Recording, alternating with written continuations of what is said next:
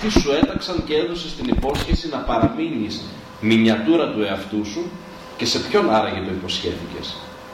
Πώς άραγε να έχεις επενδύσει στην εικόνα του λίγου μέσα σου; Ούτε και εσύ δεν είσαι πεπισμένη για τη λογική αυτού του δισταγμού.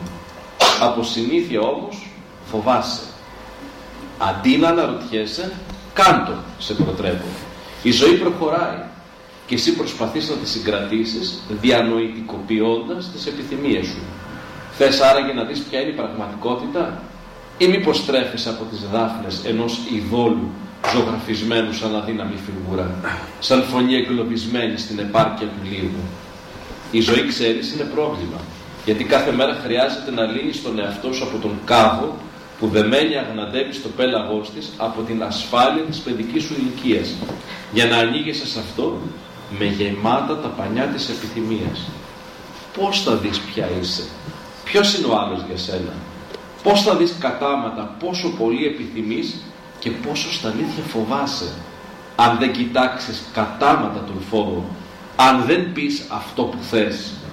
Και εγώ σου λέω πως εκείνο που θα αντικρίσεις αν τολμήσεις να δοκιμάσεις είναι πως τίποτε δεν είναι τόσο τρομακτικό όσο εσύ το έπλεσες πως τελικά είσαι άλλη από αυτήν που άρρωστα ερωτεύτηκες πως ο άλλος είναι πιο άνθρωπος από ό,τι το σχεδίασες πως μπορείς να μεγαλώσεις κυρίως επειδή φοβάσαι να μεγαλώσεις.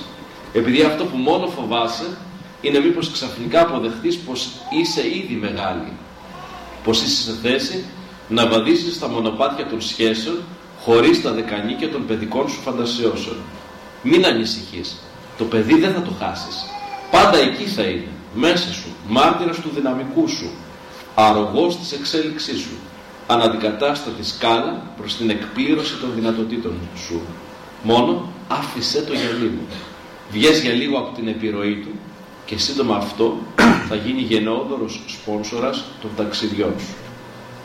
Αυτό είναι από πραγματικό περιστατικό φαντάζομαι κύριε Βασιλιάδη και αυτό που ήθελα να πω αγαπητοί φίλοι, πατέρες και αδελφοί, είναι πως αυτό που χρειάζεται στη ζωή μας και στη σχέση μας στην οικογένεια, όπως λέει μέσα ο κύριος Ρωσιλιάδης με το εξαιρετικό βιβλίο και κυρίως από την εμπειρία του, δεν θέλω να την πω κλινική, αλλά κλινική είναι ουσιαστικά ένα είδος κλινικής εμπειρίας, είναι ότι πρέπει να αντικρίσουμε, να παλέψουμε να αντικρίσουμε κρατάματα τον εαυτό μας από τη μία μεριά και από την άλλη κάνοντας αυτό το ταξίδι στον εαυτό μας και η σχέση μας θα γίνει άλλης ποιότητας. Ίσως αυτό είναι που χρειαζόμαστε σήμερα, σχέσεις άλλης ποιότητας. Και όχι απλώς την παράδοση στην ευκολία ότι είμαι καλά, τα έχω καλά, περνάω καλά, δεν είμαι καλά, δεν περνάω καλά, τα διαλύω. Αυτά όμως θα μας τα πείτε εσείς περισσότερο. Σας υποδεχόμαστε με χαρά και ευχαριστούμε που αποδεχθείτε στην πρόσκληση της Μητροπόλεως μας και του σεβασμιωτά του Μητροπολίτου μας κυρίου Νεκταρίου. Ο λόγος είναι σε εσάς. Ευχαριστώ πολύ. Ε, δεν ξέρω αν ακούγουμε. Ακούγομαι; Θα το Ακούγομαι τώρα; Ναι, ωραία. Καλώς σας βρήκα λοιπόν και εγώ. Ευχαριστώ πάρα πολύ για την πρόσκληση. Είναι πολύ μεγάλη χαρά που είμαι εδώ κοντά στον πατέρα Θεμιστοκλή. Ε, κυριολεκτικά είναι η δεύτερη φορά που είμαι μαζί του. Χθες ήμουνα μαζί του. Είχαμε σε μια άλλη ομιλία πριν από 1,5 χρόνο περίπου ήμουν πάλι μαζί εδώ. Ε, αισθάνομαι πολύ μεγάλη τιμή, ε, όχι μόνο γιατί ο συγκεκριμένος άνθρωπος κατά τη γνώμη είναι σπουδαίος μαχητής του πνεύματος, αλλά κυρίως γιατί κατά ταπεινή μου άποψη είναι άνθρωπος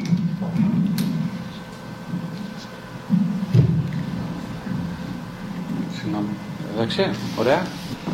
Ε, Κατά την ταπεινή μου άποψη λοιπόν είναι ένας άνθρωπος ο οποίος μάχεται αδιαλείπτος. Ε, μέσα στις προσωπικές μας συζητήσεις μου έχει δείξει ότι ε, διατηρεί την ανθρωπινότητά του και δεν εννοώ μόνο την καλή του προαίρεση και πρόθεση αλλά κυρίως τη δυνατότητα να αντιμετωπίζει παράδοξες πλευρές εντός του εαυτού του και να είναι σε επιθυμητική σχέση μαζί τους. Γι' αυτό μάλλον διάλεξε αυτό το απόσπασμα, το συγκεκριμένο, το συγκεκριμένο απόσπασμα που μιλάει για μια αμφιθυμία μιας κυρίας, μιας κοπέλας, ε, που αναρωτιέται αν πρέπει να μιλήσει στο σύντροφό της, να του μιλήσει, να του πει δηλαδή αυτά που έχει στο μυαλό της, στην ψυχή της, στην καρδούλα της ή να τα κρατήσει, να τα απασιωπήσει γιατί δεν είναι σωστό. Μπορεί η σχέση λοιπόν αυτή να διαραγεί, να σπάσει. Ε. Τι άλλο μπορεί να σπάσει. Μιλάει δηλαδή για το φόβο και ταυτόχρονα για την επιθυμία. Ε, πάρα πολλά ενάβασματα μέσα από αυτό το μικρό κειμενάκι ας πούμε θα μπορούσε κανείς να πει πάρα πολλά πράγματα. Κοιτάξτε, οποιαδήποτε ομιλία γίνεται, κατά την ταπεινή μου άποψη πάλι, ε, σε οποιοδήποτε θέμα έχει, πρέπει να γυρίσει στο κέντρο της. Το κέντρο της είναι το ζήτημα της αγάπης. Αν δεν γυρίσει εκεί αυτή, η ομιλία, αυτή και οποιαδήποτε άλλη, τότε για μένα προσωπικά, σαν ακροατή, δεν έχει κανένα νόημα. Συγχωρέστε με που είμαι, είμαι απόλυτος και πολύ ίσως ε, ε, σαφής στις θέσεις μου, αλλά ε, είναι νομίζω ένα πράγμα που μπορεί να αποκομίσει κανείς μετά από μεγάλη δουλειά με τον εαυτό είναι η σαφήνεια ε, στο τι θέλει από τη ζωή, τι χρειάζεται. Ε,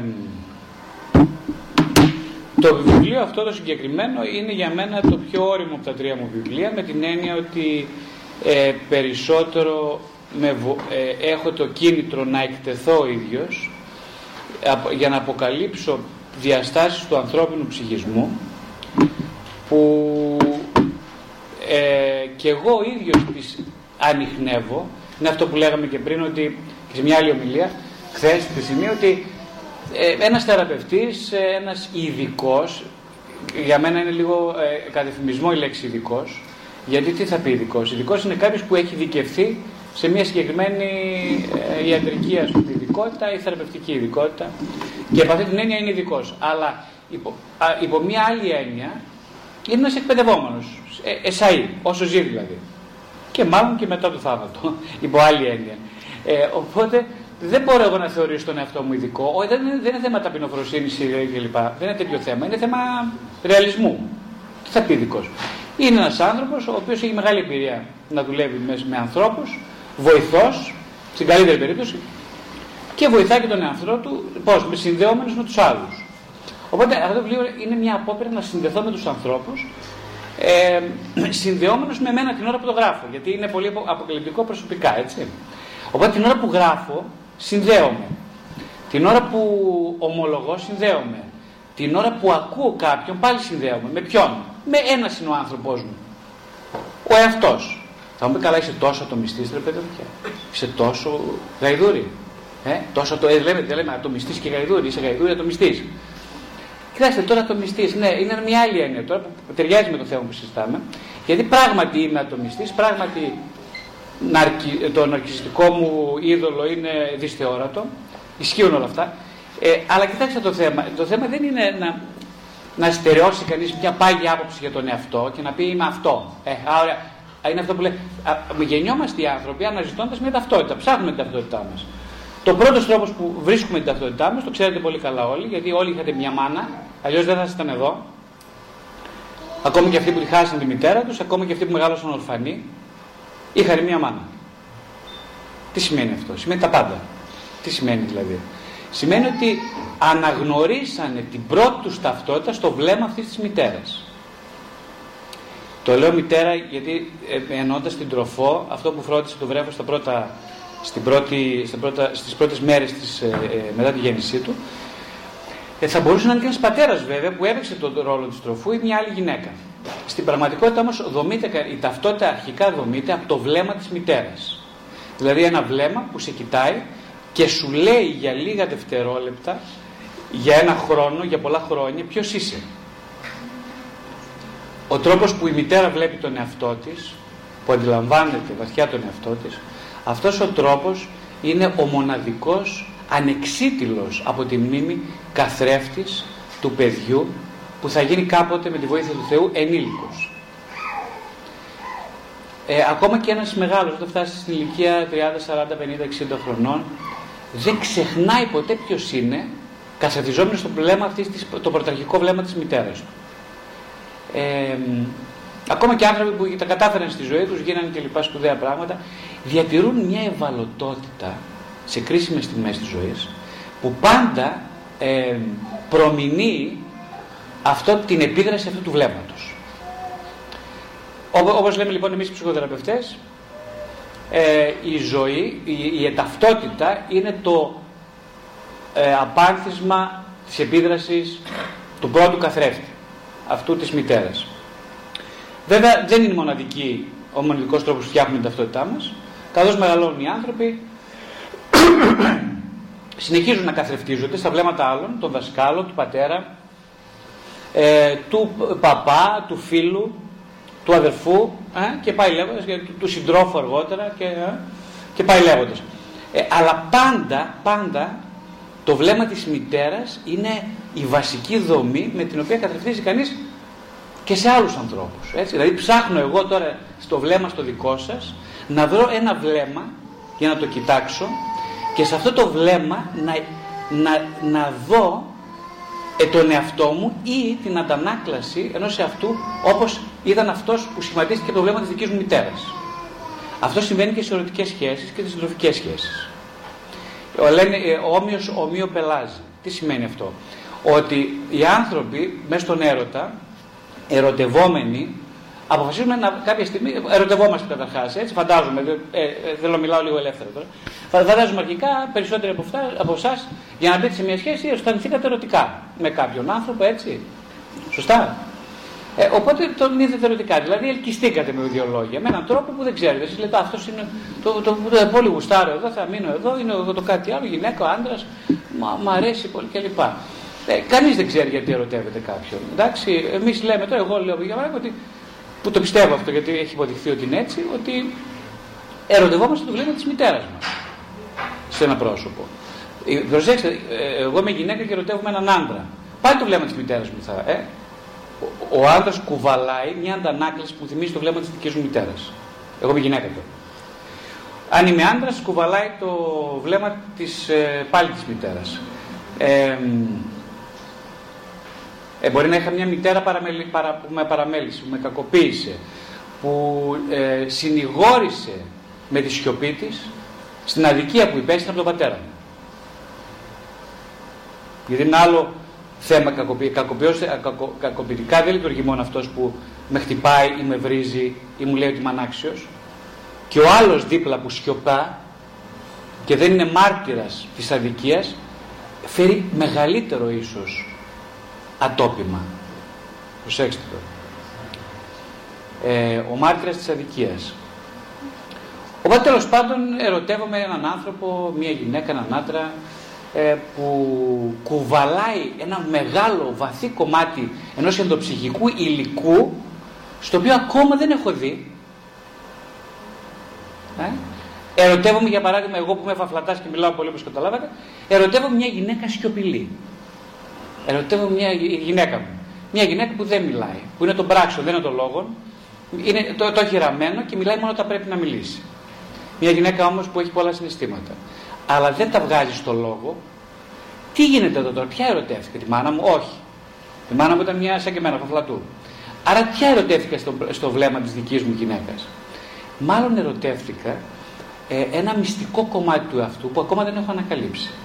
Ενός ανθρώπου που σιωπεί, δεν μιλάει, αλλά είναι πάρα πολύ ουσιαστικός και πράττει. Αυτό που ακόμα εγώ δεν έχω γίνει. Αυτό λέμε ένα σκιώδες κομμάτι του εαυτού μου, το ερωτεύομαι στη γυναίκα μου και αποφασίζω να την παντρευτώ. Δηλαδή, τι σημαίνει να την παντρευτώ, να δεσμευθώ σε μια υπόσχεση. Να δεσμευθώ στην υπόσχεση ότι μαζί σου, σύζυγε, θα ανακαλύψω τα κομμάτια που μου λείπουν. Προσέξτε τώρα. Τώρα εδώ υπάρχει μια, πρέπει να γίνει μια πολύ σοβαρή διευκρίνηση σε αυτό το κομμάτι. Γιατί ξέρετε, λένε, κυκλοφορεί στον κόσμο κλπ. ότι ε, το άλλο μου μισό και θα με συμπληρώ κλπ. Έτσι δεν είναι. Αυτό, ο έρωτας είναι το, το άλλο μου μισό κλπ. Αυτά είναι τρίχες, παπαριές, δεν ισχύουν όλα αυτά. Διαγράψτε τα. Δεν υπάρχει άλλο μισό. Είμαστε ολόκληροι άνθρωποι. Είμαστε ολόκληροι. Ολόκληροι. Τώρα, εντάξει, εγώ χρειάζομαι έναν καθρέφτη, για να είμαι ειλικρινής, χρειάζομαι έναν καθρέφτη ο οποίος θα μου πει ότι. να μου θυμίσει, μάλλον, συγγνώμη, να μου θυμίσει ότι δεν είμαι ολόκληρος. Ε; Είμαι εν δυνάμει ολόκληρος. Είμαι σχεδιασμένος από τον κατασκευαστή που έχει το manual ως ολόκληρος. Τώρα υπάρχουν πολλοί λόγοι που στην πορεία έχω, έχω διχοτομηθεί. Ένας βασικός λόγος που έχω διχοτομηθεί στην πορεία, που έχω σπαστεί δηλαδή κομματάκια, είναι ότι, το είπαμε και στη χθεσινή μας ομιλία αυτό, ε, ότι καθρεφτίστηκα σε ένα αρχικό βλέμμα το οποίο ήταν κομματιασμένο. Ένας άνθρωπος που δεν είχε πάρει αγάπη, είχε πάρει μια ελιπέστατη αγάπη, μάνα, πατέρας, και καθρεφτίστηκα σε ένα βλέμμα που ήταν έτσι. Δηλαδή με το ένα μάτι κλειστό λίγο ε, αλήθωρο, λίγο πλανεμένο, λίγο τραυματισμένο, πολύ τραυματισμένο. Ε, και εγώ βλέποντας αυτό το βλέμμα λέω κάτσε και εγώ έτσι θα είμαι. Καταλαβαίνετε; Αυτή είναι η δόμηση της πρώτης ταυτότητας. Έτσι ξεκινάει το τραύμα. Δημιουργία μιας ταυτότητας η οποία δεν, καθα... δεν καθρεφτίζει εμένα αλλά κάποιον άλλον. Εγώ δεν ήμουν, δεν, αν είχα άλλη μητέρα θα ήμουν κάποιος άλλος. Καταλαβαίνετε. Αλλά είχα αυτή τη συγκεκριμένη δόξα του Τέλος πάντων, το δόξα τω Θεώ πάει στο ότι οι άνθρωποι είμαστε τα τραύματά μας, οι άνθρωποι ε, λειτουργούμε καλύτερα μέσα στα τραύματά μας, οι άνθρωποι είμαστε κυρίως το προϊόν, το ενδυνάμει προϊόν που θα γίνουμε ξεκινώντας σαν αφετηρία από μια βασική έλλειψη. Αυτό είμαστε οι άνθρωποι. Ε, οπότε ε, Οπότε όμως μάθαμε από μικρή, επειδή ταυτιζόμαστε με ελληματικά είδωλα, να φοβόμαστε την αγάπη. Γιατί διδαχθήκαμε ότι η αγάπη, το, το βασικό πρότυπο της αγάπης είναι το μητρικό πρότυπο, το ξέρετε αυτό όλοι, το έχετε βιώσει και στο πετσί σας. Ε, η, η, η, μάνα είναι αυτή που σε αγαπάει κανονικά σαν πρώτη, σαν, αρχιτυπικό, σαν αρχιτυπική εικόνα για αυτό που είσαι. Δεν με νοιάζει αν έχεις τραβά αυτιά, αν έχεις μύτη τέτοια ή τα μάτια σου είναι αλήθωρα. Εγώ σε αγαπώ γιατί είσαι ο γιος μου, λέει η μάνα. Αυτό πρέπει να το πρέπει, συγγνώμη, πρέπει σημαίνει είναι το, αυτό που αναμένεται από την αρχιετυπική εικόνα της μητέρας. Ε; Ο, από τον πατέρα, τον πατέρα είναι διαφορετικά τα πράγματα. Όχι, εκεί ο πατέρας είναι αυτός που σε αγαπάει conditionally, σε αγαπάει ε, αν είσαι αυτό που πρέπει να γίνεις. Αυτό κανονικά είναι αυτό που περιμένουν οι άνθρωποι από, την αρχιετυπική εικόνα του πατέρα. Ο πατέρας δεν είναι ένας άνθρωπος, δεν, δεν οφείλει, το πούμε έτσι, θα ίσως εξηγήσουμε και στην πορεία. Δεν οφείλει να είναι κάποιος που σε αγαπάει απροπόθετα, όχι. Με προποθέσει. Ο μπαμπά αγαπάει προποθέσει. Δόξα τω Θεώ. Γιατί αν αγαπούσαν όλοι προπόθετα, θα γινόταν. Χρειαζόμαστε τον νόμο. Χρειαζόμαστε δηλαδή να σου πει κάποιος ότι όχι, Γρηγόρη, εγώ θα σε αγαπάω αν μιλάς με αυτόν τον τρόπο, αν φέρεσαι έτσι, αν υπακούσε ένα κανονιστικό πλαίσιο, ε, αν τελικά ανταποκρίνεσαι στις προσδοκίες μου ή στις προσδοκίες της κοινότητας. Αυτό είναι το αρχιτεκτονική εικόνα των προσδοκιών του πατέρα. Ο πατέρας πρέπει να αγαπάει έτσι. Τώρα, το, η ορίμανση έρχεται όταν κανείς βιώσει μια συνεκτική αγάπη από το μητρικό πρότυπο, δηλαδή την απροϋπόθετη ποιότητα της αγάπης, παρέτηση κανένας δεν την έχει βιώσει έτσι. Αν ένας την έχει βιώσει έτσι, να σηκώσει το χέρι παρακαλώ και να έρθει εδώ πάνω το εννοώ αυτό. Αν ένας από εσάς όλους έχει βιώσει απροπόθετα την αγάπη από τη μητέρα του, μπορεί να σηκωθεί εδώ πάνω και να κατεβώ εγώ κάτω και να μιλήσει. Θα ήταν πολύ καλύτερη ομιλία.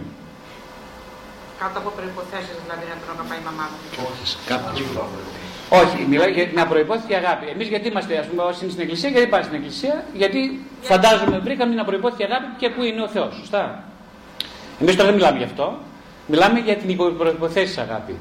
Αλλά το, εκείνο που αναμένεται από ένα βρέφος είναι το προπόθετο. Σωστά; Ναι. Ε, και αρχιετυπικά το, το, το, έχει η μητέρα αυτό. Ναι. ναι. Γι' αυτό αγαπάμε την Παναγία. Γιατί νομίζετε να αγαπάμε την Παναγία; Γιατί η Παναγία εκπροσωπεί την αρχιετυπική εικόνα της απροπόθετη μητρικής αγάπης. Ναι. Λοιπόν, εκεί όλοι καταφεύγουμε και λοιπά. Έτσι είναι το πιο διάσημο πρόσωπο νομίζουμε εδώ στο Παναγίας, στον κόσμο. Οπότε είναι διάσημο γιατί το έχουμε ανάγκη. Γιατί το έχουμε τόσο πολύ ανάγκη, Γιατί ποτέ δεν πήραμε τίποτα τέτοιο. Πολύ απλά. Γιατί ο καταλάβει παρά του μη έχοντο. Δεν κατηγορώ κανέναν τώρα. Θα πάμε στο θέμα της κατηγορίας, θα πάμε σε λίγο στη, στη μορφή. Δεν κατηγορώ κάτι. Λέμε πώς είναι τα πράγματα, έτσι. Έχει μεγάλη σημασία αυτό. Οπότε δεν περιμένουμε 150 και παίρνουμε μισό από τη μαμά. Προχωράμε μετά. Μετά όμως πάμε στον παπάκι. Ο παπάς λέει: Ω, κάτσε κάτι στάκα σου. Λέει: Και εγώ θέλω αυτά. Α, κάτσε, εγώ όμως δεν έχω πάρει την απροπόθετη. Θα μου τη δώσεις εσύ τώρα, παπά. Μπα, εγώ δεν δίνω τέτοια. Και εγώ σου λέω, θα κάνεις αυτό από εκεί, δει. Ωραία, δεν το κάνεις, ε, καλά. Δεν έχει ούτε αυτό. Δεν έχει. Δεν θα πάρεις ούτε αυτό. Και εγώ τώρα μεγαλώνω ορφανό. Σε μια οικογένεια, κατά τα άλλα, συνεκτική. Σωστά. Ε, ναι, αλλά κάτσε κάπου πρέπει να την τοποθετήσω την ορφάνια καθώ μεγαλώνω. Α, κάτι θα βρω να ερωτηθώ έναν ορφανό.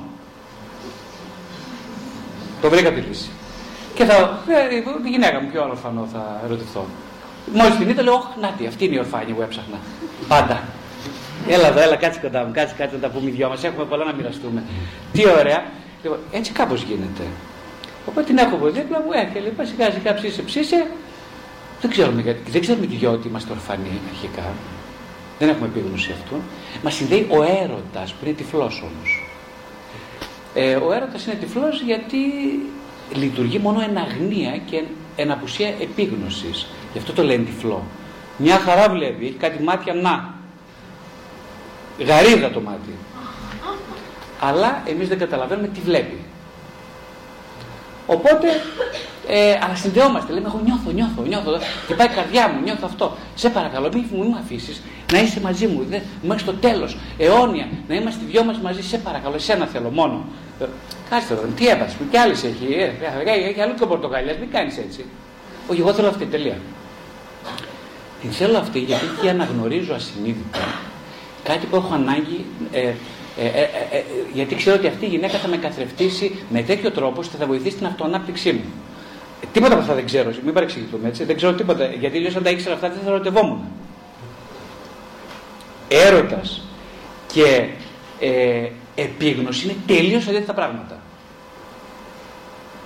Στην, στο ρομαντικό ειδήλιο των ανθρώπινων σχέσεων, σωστά; Οπότε εγώ δεν ξέρω, θέλω να μάθω όμως, διψάω για μάθηση. Θέλω να συμπληρωθώ. Θέλω να γνωρίσω τον εαυτό μου. Θέλω να αναπτυχθώ. Θέλω να φτάσω στην τελείωσή μου. Ε, ωραία, θα βρω τη γυναίκα. Ποια γυναίκα; Αυτή που θα με τραυματίσει. Αρχικά. Πώς θα με τραυματίσει; Θα με τραυματίσει γιατί εγώ ψάχνω να ενεργοποιηθεί το αρχικό μου τραύμα. Αυτό που δεν βίωσα με τη μητέρα μου. Γιατί δεν το βίωσα; Γιατί ήμουν μικρούλη, ξέρετε. Ήμουν μέχρι ενός ετών, δύο ετών, τριών. Πώς... Δεν θυμάμαι τίποτα. Δεν θυμάμαι, δεν υπάρχει μνήμη. Πρέπει εγώ να γυρίσω. Γιατί να γυρίσει πίσω τώρα; Γιατί γιατί η ψυχή έχει πάντα ανάγκη να γυρνάει στον τόπο του εγκλήματος και να βιώνει όλα τα συναισθήματα του τραύματος που δεν βίωσε. Οπότε βρίσκω μια γυναίκα η οποία είναι, πώς το λένε, ε, φωτογραφία του τραύματος. Και έρχεται και μου χώνει το σπαθί, κρακ, αχ και πονάω. Και έρχεται ο άλλος μετά στο γραφείο και μου λέει, ήμουνα πάρα πολύ επιτυχημένος δικηγόρος, ήμουνα τα πάντα, μια φοβερή αυτοπεποίθηση από εδώ μέχρι το Θεό αυτοπεποίθηση, ο, δεν πω τη λέξη τώρα της υπόθεσης. Λοιπόν, ε, πέρα μια, μια αυτοπεποίθηση φοβερά. Και λέω τι έγινε όλα αυτά, η αυτοπεποίθηση που πήγε. Μου είπε, λέω θέλω να χωρέσουμε. Και διαλύθηκα. Άρχισα να κλαίω σαν μωρό παιδί. Εσύ λέω με το κουστούμι, τη γραβάτα, εσύ ο κύριος που είσαι ο απόλυτα πετυχημένος. Δεν ακούγεται όταν γίνεται. Συγγνώμη, ναι, συγγνώμη. Εσύ ο απόλυτος πετυχημένος δηλαδή που τα έχεις καταφέρει τόσο αυτή την νεαρή ηλικία, τόσο καλά στη ζωή σου, διαλύθηκες επειδή σου είπε ότι θέλετε να χωρίσετε; Ναι, λέει και κάθε μέρα κλαίω, σαν μωρό παιδί. Και γιατί ήρθε στην ψυχοθεραπεία, τι θέλεις να κάνεις; Τι ήρθε να κάνεις σε μένα; Δεν καταλαβαίνω γιατί κλαίω. Συνέχεια. Δεν μπορώ να σταματήσω. Αν, αν με αφήσεις, θα διαλυθώ. Θα χάσω όλες τις επιχειρήσεις μου, θα χάσω τα πάντα. Δεν αντέχω. Ούτε μια μέρα μακριά της. Δεν μπορώ. Τι γίνεται τώρα εδώ; Είναι δυνατός αυτός ο άνθρωπος ή είναι νιανιά, ζελέ; Τι είναι τελικά; Είναι και τα δύο. Έχει φτιάξει μια περσόνα, να με το συμπάθειο, τεράστια, η οποία αυτή η περσόνα είναι, αυτό που λέγαμε και χθες στην ομιλία, μια προσπάθεια να υπεραναπληρώσει το βασικό τραύμα. Το βασικό τραύμα που δεν είχε επαφή καμία μαζί του, συναισθηματική. Αλλά φρόντισε να ρωτηθεί μια κυρία η οποία τον, του, θα τον ψήσεις το τηγανάκι, ε, τον ψήνεις, τον στηρίζεις. Και έτσι τώρα αυτός ο άνθρωπος τι θα κάνει. Αναγκαστικά, αναγκαστικά θα επιστρέψει που εκεί που τον πονάει. Γιατί πρέπει να γυρνάμε εκεί που μας πονάει, Γιατί είμαστε μαζόχε, γι' αυτό; Όχι, καθόλου. Γυρνάει κανείς πάντα εκεί που τον πονάει, έτσι, γιατί έχει ανάγκη να ολοκληρωθεί. Θέλει, ε, δεν δεν μας αρέσει να είμαστε κομματιασμένοι άνθρωποι. Γεννηθήκαμε για να ενωθούν τα κομματάκια μας όλα μαζί. Οπότε, όταν γυρνάω πίσω στο τραύμα, με την αφορμή μιας σχέσης προβληματικής, τότε τι γίνεται; Τότε αναγκαστικά έρχομαι σε επαφή με τα συναισθήματά μου, συνδέομαι μαζί τους, κλαίω, πλαντάζω, λειτουργώ, ξε... βγαίνει όλο αυτό το οποίο που έχω μέσα μου, έτσι, και αρχίζει η διαδικασία της ίαση. Μετά αρχίζω να αποκτώ επιγνώσεις για τη ζωή μου, για το ποιος είμαι και το ποιος θέλω να γίνω, ε, και στην πορεία σιγά σιγά σιγά σιγά, αν χωρίσουμε αυτή τη γυναίκα γιατί, για διάφορους λόγους, θα βρω κάποια άλλη σύντροφο στην οποία θα είμαι πιο ολοκληρωμένος στην επιγνώση και θα κάνω καλύτερες επιλογές. Τα καταλαβαίνετε αυτά που λέμε, σωστά, μέχρι τώρα. Ωραία. Ε, θα πάψει να με ενδιαφέρει αν είμαι αξιαγάπητος, αν είμαι δυνατός, αν είμαι το ένα, αν είμαι το άλλο και θα με νοιάζει να είμαι σε επαφή με τον εαυτό μου. Και ένας τέτοιος άντρας και τέτοια γυναίκα μπορεί να μπει σε σχέσεις πιο δημιουργικές με τους ανθρώπους. Έτσι. Δεν απαιτεί υπερβολικά πράγματα, δεν φοβάται τόσο πολύ την αγάπη, μπορεί να δώσει κομματάκια αγάπης, σωστά, και τα έχει βρει ο ίδιος μέσα του. Και ποια είναι αυτά τα κομματάκια, είναι ότι συνδέθηκαν τα κομματάκια που σπάσανε, μπήκαν στη θέση τους, εδώ, στην καρδούλα. Μπήκαν, έγινε ένας, ήρθε, εφράστηκε η καρδιά του, ενώθηκαν τα κομμάτια και είναι πιο ήρεμος τώρα. Άρα μπορώ να αγαπήσω λίγο καλύτερα από χθες. Σωστά. Ένα άλλο θέμα πολύ σοβαρό για μας όλους εδώ που ζούμε σε αυτή την εποχή το 2020 σήμερα όπως είπε και πριν από λίγο το πρωί ο Πατήρ Θεμιστοκλής είναι ότι ζούμε σε μια κοινωνία η οποία έχει θεοποιήσει το ρόλο του θύματος. Ε, τι, κοιτάξτε, υπάρχει μια, ε, να αναλύσουμε λίγο τις παρεξηγήσεις. Υπάρχει μια, εγώ προσωπικά σαν θεραπευτής καταλαβαίνετε και εσείς ότι είναι πολύ εύλογο να ε, θέλω να βοηθώ τους ανθρώπους να ανακαλύψουν αυτό που λέμε εμείς ψυχολόγοι το εσωτερικό παιδί είναι αυτό το παιδί που λέμε το τραυματισμένο που πονάει εντάξει που, έχει, που είναι κουτσουρεμένο από τη μάνα, από τον πατέρα κλπ. Να το βοηθήσω λοιπόν να του φτιάξω τις πληγούλες, να το αγκαλιάσω, να του βοηθήσω να αποκτήσει επίγνωση για το πώς τραυματισμένος είναι και να θεραπευτεί. Σωστά, έχω αυτή την ανάγκη και σαν θεραπευτής και σαν άνθρωπος. Γι' αυτό κάνω αυτή τη δουλειά. Όμως, υπάρχει ένα τεράστιο όμως τώρα εδώ πέρα. Ζούμε σε μια κοινωνία ε, σε αυτή τη μετανοητερική κοινωνία η οποία εκτός από την κατανάλωση που την έχει θεοποιήσει έχει θεοποιήσει και τον ρόλο του θύματος. Με ποιο τρόπο; Υπάρχει μια πολύ μεγάλη τάση και στην ψυχοθεραπεία, από τους ψυχοθεραπευτές, από τη βιομηχανία, όπως το λέω εγώ, της αυτογνωσίας, στο να όχι μόνο να περιθάλπει τα τραύματα των πολυθραυματισμένων ανθρώπων, που είμαστε όλοι μας, αλλά και να τα διαιωνίζει με το πρόσχημα της φροντίδας του ιστορικού παιδιού. Προσέξτε αυτό είναι πάρα πολύ σημαντικό κομμάτι. Δηλαδή, είναι μια βιομηχανία αυτογνωσίας η οποία σου λέει γράφονται και βιβλία πάνω σε αυτό κλπ. Εδώ και τα τελευταία 50 χρόνια ξεκίνησε από την Αμερική και επειδή εμείς είμαστε ο... το επόμενο στάδιο της Αμερικής έρχεται σε εμάς, ε, έχει έρθει εδώ και κάποια χρόνια και χαϊδεύει τα αυτιά των τραυματισμένων ανθρώπων. Λέει δηλαδή ο θεραπευτής, ναι παιδί μου έρχεται ας πούμε η Μαρία και της, ε, μου λέει Γρηγόρη, αυτό και αυτό η μάνα μου και λοιπά μου έκανε αυτό και δεν ήταν καλή μαζί μου. Α, δεν ήταν καλή μαζί σου. Α, καημένο το παιδί. Δεν ήταν μαζί μου. Τώρα είμαι υπερβολικός, σα το λέω για να πείτε, να πείτε στο πνεύμα. Ε, το καημένο το κορίτσι, έλα εδώ, Μαρία, σου, μην στεναχωριέσαι. Όλα εντάξει και λοιπά. Έχεις δίκιο, η μάνα σου ήταν κα, κακούργα. Σου έκανε αυτό. Πω, πω, ρε παιδί μου, θα σε συμπονέσω μαζί σου. Ήταν φοβερό πράγμα αυτό που υπέφερες, ε, αναγνώρισες ηλικίε που λέγαμε πριν κλπ. Ε, μέχρι σημείο καλά. Ναι, ρε, εμεί λίγο η Μαρία. Ναι, η Μαρία συνεχίζει να κατηγορεί. Εγώ όμως θα μείνω στο σπίτι με τη μαμά δεν θα φύγω από εδώ.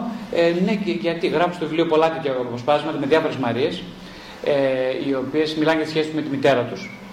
Ε, δεν θα φύγω από εδώ, θα είμαι εδώ στο σπίτι και όχι Μαρίες και Μάριε. Έτσι μην μπερδευόμαστε. Και Μάρι, πολύ Μάρι. Οπότε ε, θα μείνω στο σπίτι με τη μαμά. Πόσο χρόνο σπίτι μου, 30-35, έχεις βρει δουλειά, έχω βρει δουλειά, δεν θέλω τα λεφτά. Θα μείνω εδώ. Σωστά; Ε, θα κάνω και ψυχοθεραπεία. Ποιος πληρώνει τα λεφτά της ψυχοθεραπείας, μισά εγώ, μισά ο παπάς. Ή όλα ο παπάς. Ο μπαμπά, φυσικά. Θα του πάρω τα λεφτά πίσω. Αφού δεν μπορώ να του πάρω την αγάπη θα του πάρω τα λεφτά του. Σωστά; Έτσι. Όλα σωστά. Βέβαια, παιδί μου, είναι καλά σωστά. Εντάξει, όλα που συνεχίζουμε μαζί και όλα αυτά. Ε, Η Μαρία όμως παραμένει στη θεραπεία, δεν είναι κακό να παραμείνει στη θεραπεία. Το πρόβλημα είναι ότι διονύζει το ίδιο ζήτημα, γλύφει τι πληγές της, σωστά; Και το θέμα είναι όπως ξέρετε, είναι η γάτα που έγλυφε ένα ξηράφι και έσταζε αίμα. Και μετά έγλυφε το αίμα και της άρεσε. Και συνέχισε να γλύφει το ξηράφι. Και έτρεχε κι άλλο αίμα. Και νόμιζε ότι πίνει αίμα άλλο, γιατί είναι το δικό της αίμα. Ξέρετε το, το, το, το ένα παραμύθι. Φεσό, φεσό, Ναι, φεσό. οπότε- Με τη λίμα, με τη λίμα. Με τη λίμα. Οπότε, αν κόβεις, ε, γλύφει, γλύφει, γλύφει τη λίμα, το καταναλώνεις το δικό σου αίμα. Το δικό σου αίμα πίνεις. Εσύ νομίζεις ότι τώρα μπαίνεις το αίμα σου πίσω. Κατηγορώντας τη μητέρα σου, τον πατέρα σου, την παιδική σου ηλικία, θυματοποιώντας τον εαυτό σου. Ε; Κάποια στιγμή όμως ε, τελειώνει αυτό το πράγμα και εσύ μένεις αδικαίωτος, εσαεί σε ψυχοθεραπεία, ε, ή σε κάποιο πνευματικό εξομολογεί σε εσαΐ λέγοντας το ίδιο, το ίδιο, το ίδιο, το ίδιο, το ίδιο παράπονο για 20, 25, 30 χρόνια, το ίδιο παράπονο. Η ζωή σου δεν έχει αλλάξει καθόλου, είναι ίδια. Δεν φτιάχνεις σχέσεις. Μπαίνεις σε μια σχέση, βγαίνεις από τη σχέση, ξαναμπαίνεις σε άλλη, βγαίνεις. Δεν υπάρχει ο κατάλληλος άντρας για σένα, πουθενά. Ε, και αν υπάρχει, ε, νόμιζες ότι υπήρχε, γιατί σε αδίκησε, σε παράτησε, έβγε από τη σχέση, σ' άφησε μόνο, μόνη και ξαναψάχνεις, ξανακινήσεις, ξανακινήσεις. Αλλά πάλι, επειδή δεν υπάρχουν άντρες, τους πάτησε το τρένο όλους. Δεν υπάρχουν γυναίκες, όλες είναι πι. Δηλαδή, πολύ, αυτός ο κόσμος είναι πολύ άδικος τελικά. Για σένα, Μαρία, ναι, μόνο για σένα. Μόνο για σένα. Εγώ τώρα τι πρέπει να κάνω, Να σου λέω παραμυθί. Ναι, δε- όχι, πρέπει, κύριε ψυχοθεραπευτά, πρέπει να έχετε ενσυναίσθηση με το θύμα της παιδικής ηλικίας. Πρέπει να του λέει, να της, όχι, δεν, δεν μπορεί να δεχθεί ακόμα, είναι αυτό που λέγαμε χθες. Δεν μπορεί να δεχθεί ακόμα, δεν μπορεί να αντικρίσει την αλήθεια. Τι λες σοβαρά, πόσο χρόνο είσαι η Μαρία, είσαι 37, δεν μπορείς να αντικρίσεις την αλήθεια, είσαι μικρή ακόμα, σωστά, ε; Πότε δηλαδή θα περιμένεις να την αντικρίσεις; Κοίταξε, αν μου πεις την αλήθεια, εγώ φεύγω και βρίσκω άλλο ψυχοθεραπευτή, εντάξει. Γι' αυτό πρόσεχε τι θα μου πεις. Τώρα και εγώ τι να κάνω, χάσω τα λεφτά, πρέπει να, ε, πρέπει, τι να κάνω. Είναι μεγάλο το δίλημα. Οπότε η βιομηχανία της ψυχοθεραπείας ε, σιγοντάρει όλη την υπόλοιπη βιομηχανία η οποία καταναλωτισμού, ε, ε, τη θεσμική βιομηχανία του ψέματος που είναι ότι διονύζεται ο δρόμος του θύμα. Όλοι είμαστε θύματα. Έχουμε καταντήσει όλοι, οι περισσότεροι σήμερα νέοι 40 και 45 και 50 χρονών, νεολαία δηλαδή, να είμαστε αιώνιοι έφηβοι. Να λατρεύουμε την εφηβεία της κατανάλωσης, του ντυσίματος, των gadgets. Σωστά. Έτσι. Ε, όχι, εγώ δεν μπορώ να δεσμευτώ, ξέρεις, σε σχέση. Είμαι, ε, δεν, δεν μου ταιριάζεις, ας πούμε. Δεν μπορώ να δεσμευτώ μαζί σου. Ναι, είμαι ακόμα, δεν έχω καταλήξει ακόμα. Πότε θα καταλήξεις, δεν μη σου πω καμιά κουβέντα, ας πούμε. Πότε θα καταλήξεις. Εντάξει, μωρέ, τώρα έχω και τα τραύματά μου, ξέρεις. Εντάξει, πόσο χρόνο είσαι 50, ε, ναι. Βλέπω το τσινάκι όμως όλα, ε, συζητήσε. Συζήτα σε βλέπω, ωραίο, ε. Κομμενίζουμε, κομμενίζουμε. Ε, τι να κάνουμε, ψάχνω να βρω μια καλή σχέση για μένα επιτέλους. Είσαι, κα- ναι, εγώ, ε, ε, εντάξει, έχω και τις οικονομίες μου, καλά, όλα. Και δεν παντρεύεσαι, ρε παιδάκι μου. Και τι, τι σου λείπει δηλαδή. Δεν υπάρχουν, ρε παιδί, δεν μπορώ να δεν μπορώ, δεν, δεν ταιριάζουν. Και αντίστοιχα από τη μεριά του κοριτσιού. Συγγνώμη, ναι, ναι, δε- δεν. Πάμε μπροστά, Ναι, ναι. Βεβαίως. Όχι, δεν πάμε. Ναι. Σωστά. σωστά, μην- Να μην έχει και πολλές γυναίκες, να μην ε, μείνουν γυναίκε έξω. Ε, το ίδιο ισχύει, βεβαίως ισχύει πολύ σωστά. Ισχύει και πολλές γυναίκες. Ακριβώς το ίδιο. Ε, παραπονιούνται, κλαίγονται κλπ. Η σχέση με τη μάνα μου, πολύ ωραία, τα γράφουμε στο βιβλίο αυτά. Τι είναι, δηλαδή. Η σχέση με τον πατέρα μου, ναι, σωστά. όλες. Ωραία, επί του, επί του πρακτέου. Τώρα θέλεις, κορίτσι μου, να φτιάξεις τη ζωή σου. Θέλεις. Θέλεις. Ναι, θα πρέπει να βάλεις το μαχαίρι στο κόκαλο. Ναι, αλλά εμείς τώρα εκπαιδευτήκαμε στις εικονικές σχέσεις. Έτσι, εγώ έχω 32.000 ακολουθούς στο facebook, ξέρεις. Και ξέρεις πόσοι θέλουν να βγουν μαζί μου. Ξέρεις πόσα like. Λαϊκισμός. Λοιπόν, ναι. Ξέρεις πόσα, πόσα like παίρνω. Τι μου λες τώρα, παιδιά μου παιδί μου, είμαι πολύ επιθυμητή. Μια, μια κοπέλα προχθές τώρα, ας πούμε. Κατά μια κούκλα, μια γυναικάρα, ας πούμε. Γυναικάρα, όταν λέμε γυναικάρα, τη βλέπουν οι άντρες και ξέρετε τι τρελαίνονται. Όμορφη, έξυπνη, με πολύ καλή δουλειά. Είναι 40 χρονών, μοιάζει για 29. Ε, ένα πλάσμα δηλαδή τον παίρνεις στο γραφείο και λες, Ω, τι θα γίνει; Ο πειρασμός μπαίνει στο γραφείο κατευθείαν. Τι θα κάνω εγώ τώρα; Λοιπόν, αυτή η γυναίκα δεν μπορεί να σταυρώσει άντρα. Φλερτ άπειρο παντού. Είναι όμως ειλικρινής. Έχει κάνει αρκετά χρόνια ψυχοθεραπεία. Τώρα έρθει σε μένα. Έχει εδώ και λίγο καιρό. Εξαιρετικό πλάσμα. Εξαιρετικό πλάσμα. Ε, ιδιοφυής, πολύ ευφυής και συναισθηματικά ευφυής. Προσέξτε τώρα γιατί τα λέω αυτά. Έχει συναισθηματική εφηβεία, ε, εφηβεία είπα. Ευφυία εννοούσα. Είπα όμως τη σωστή λέξη, εφηβεία. Είπα τη σωστή λέξη κατά λάθος. Slip of the tongues. Λοιπόν, ε, εφηβεία, ναι, έχει συναισθηματική εφηβεία και συναισθηματική ευφυία, πολύ ψηλή. Αναγνωρίζει λοιπόν ότι η ίδια είναι ανώριμη ψυχικά να μπει σε μια σχέση. Ε, έχει ξεκινήσει ψυχοθεραπεία μαζί μου εδώ και λίγο καιρό. Ε, Όπως είπα, είναι πολύ καλή περίπτωση για έναν άντρα, με την έννοια την κλασική, καταλάβει. Έχει όλα τα προσόντα και την παλιά σχέση. Ε, αλλά μένει με την ε, αδερφή της, η οποία και εκεί είναι μόνη. Με τους γονείς έχει μια σχέση μιας νεαρής εφήβου, όπως μια νεαρή έφηβος θα έχει με τους δικούς της. Τώρα αρχίζει να ξεκαθαρίζει τα πράγματα στο σπίτι. Είναι... Και αναρωτιέται γιατί η ζωή μου δεν έχει πια νόημα. Μου λέει Γρηγόρη, τα έχω όλα. Η ζωή μου δεν έχει πια νόημα. Αν δυσκολεύομαι στην καθημερινότητα να καλύψω. Τι σου λέει, δεν μου λείπει τίποτα. Έχω λεφτά. Έχω το σπίτι τη πεταρώνα μου, τους γονείς μου, δώρο. Έχω ε, τι κατακτήσει μου. Ε, με ενδιαφέρει πάρα πολύ η δουλειά μου. Ε, περνάω πάρα πολύ ωραία. Έχω άπειρους γνωστούς. Άπειρους φίλους και γνωστούς. Αλλά δεν έχει κανένα νόημα η ζωή μου. Καταλαβαίνετε ποιο είναι το πρόβλημα. Ένα είναι το πρόβλημα.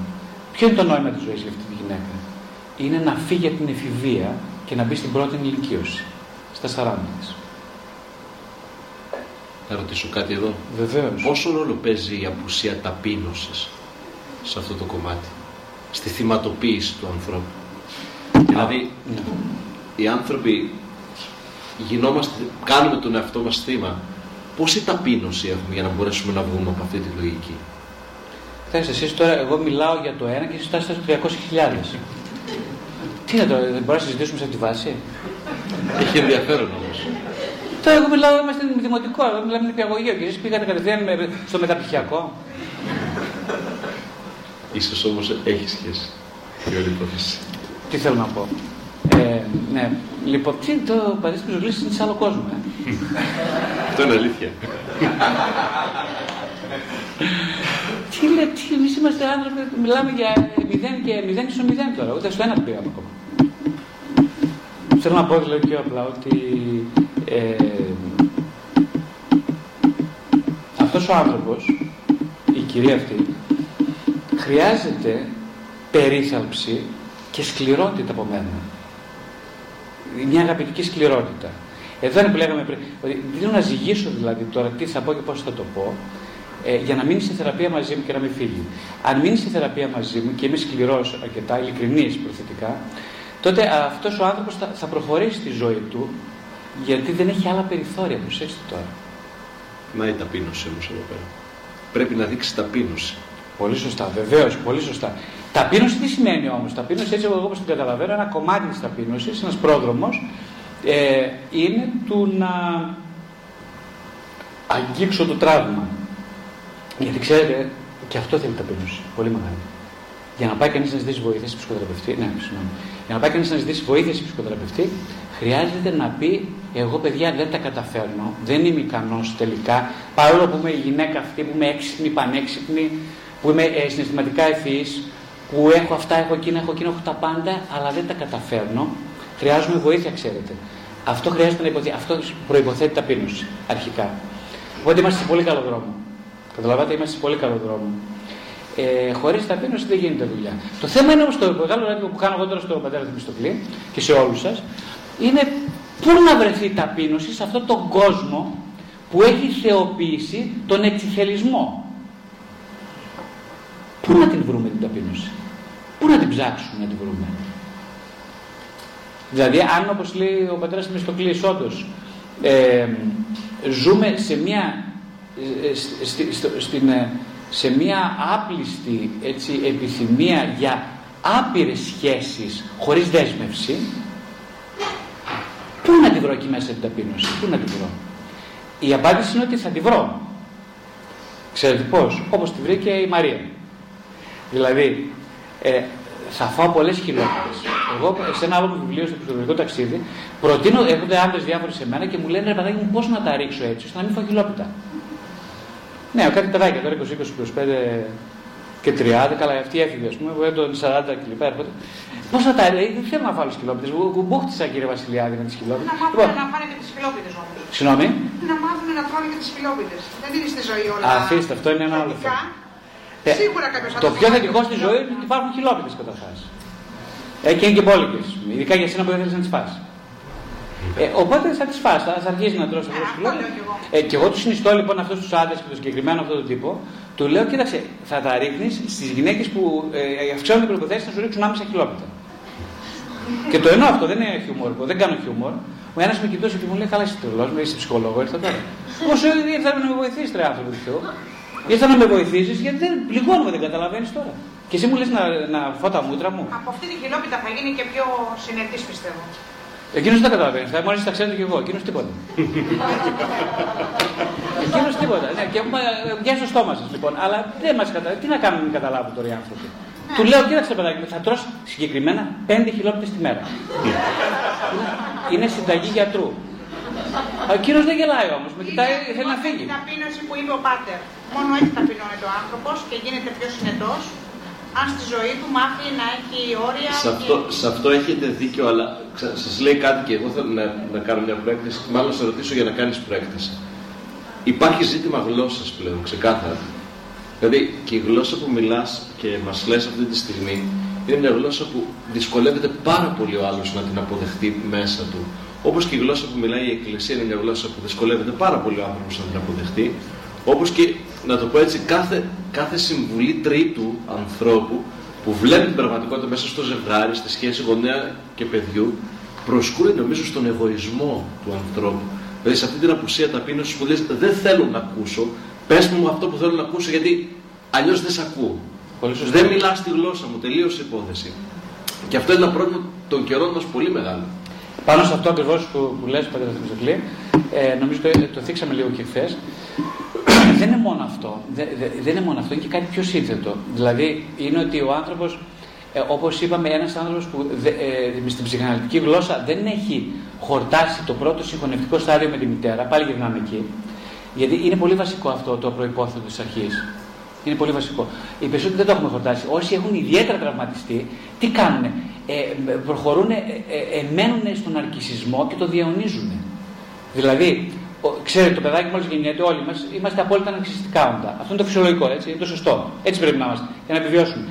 Αλλά όποιο δεν έχει χορτάσει και δεν έχει φάει τον αρκισμό, δηλαδή η μητέρα του δεν του φέρθηκε, ρε παιδί μου, με αυτό το, το όλα για σένα, είσαι τα πάντα, είσαι το σύμπαν μου, είσαι, είσαι, είσαι, είσαι κλπ. Ε; Τώρα, αυτός θα το διαιωνίσει μόνιμα μέχρι να φτάσει στα 85 του χρόνια, θα είναι ναρκισιστής του κερατά. Καταλάβατε; Θα ψάχνει να βρει να θα, ναι, θα, βρει, αυτό. Ναι, θα ψάχνει να βρει 32 εκατομμύρια likes για να κοιμάται ήσυχα τα βράδια. Μεταφορικά μιλάω, έτσι. Στη ζωή του. Αλλιώς δεν θα μπορεί να επιβιώσει. Νομίζει. Θα πεθάνει, νομίζει συναισθηματικά.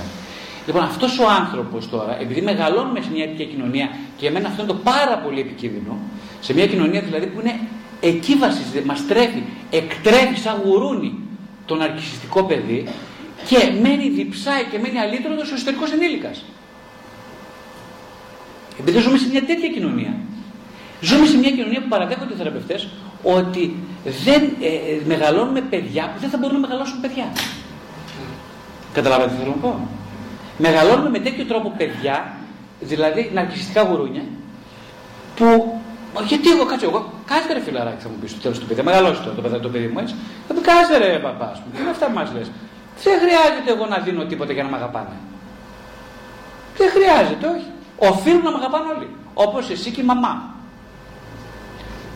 Όχι, δεν θα χρειάζεται. Τι είναι αυτά να δίνω, να δώσω, να κάνω δωράκια.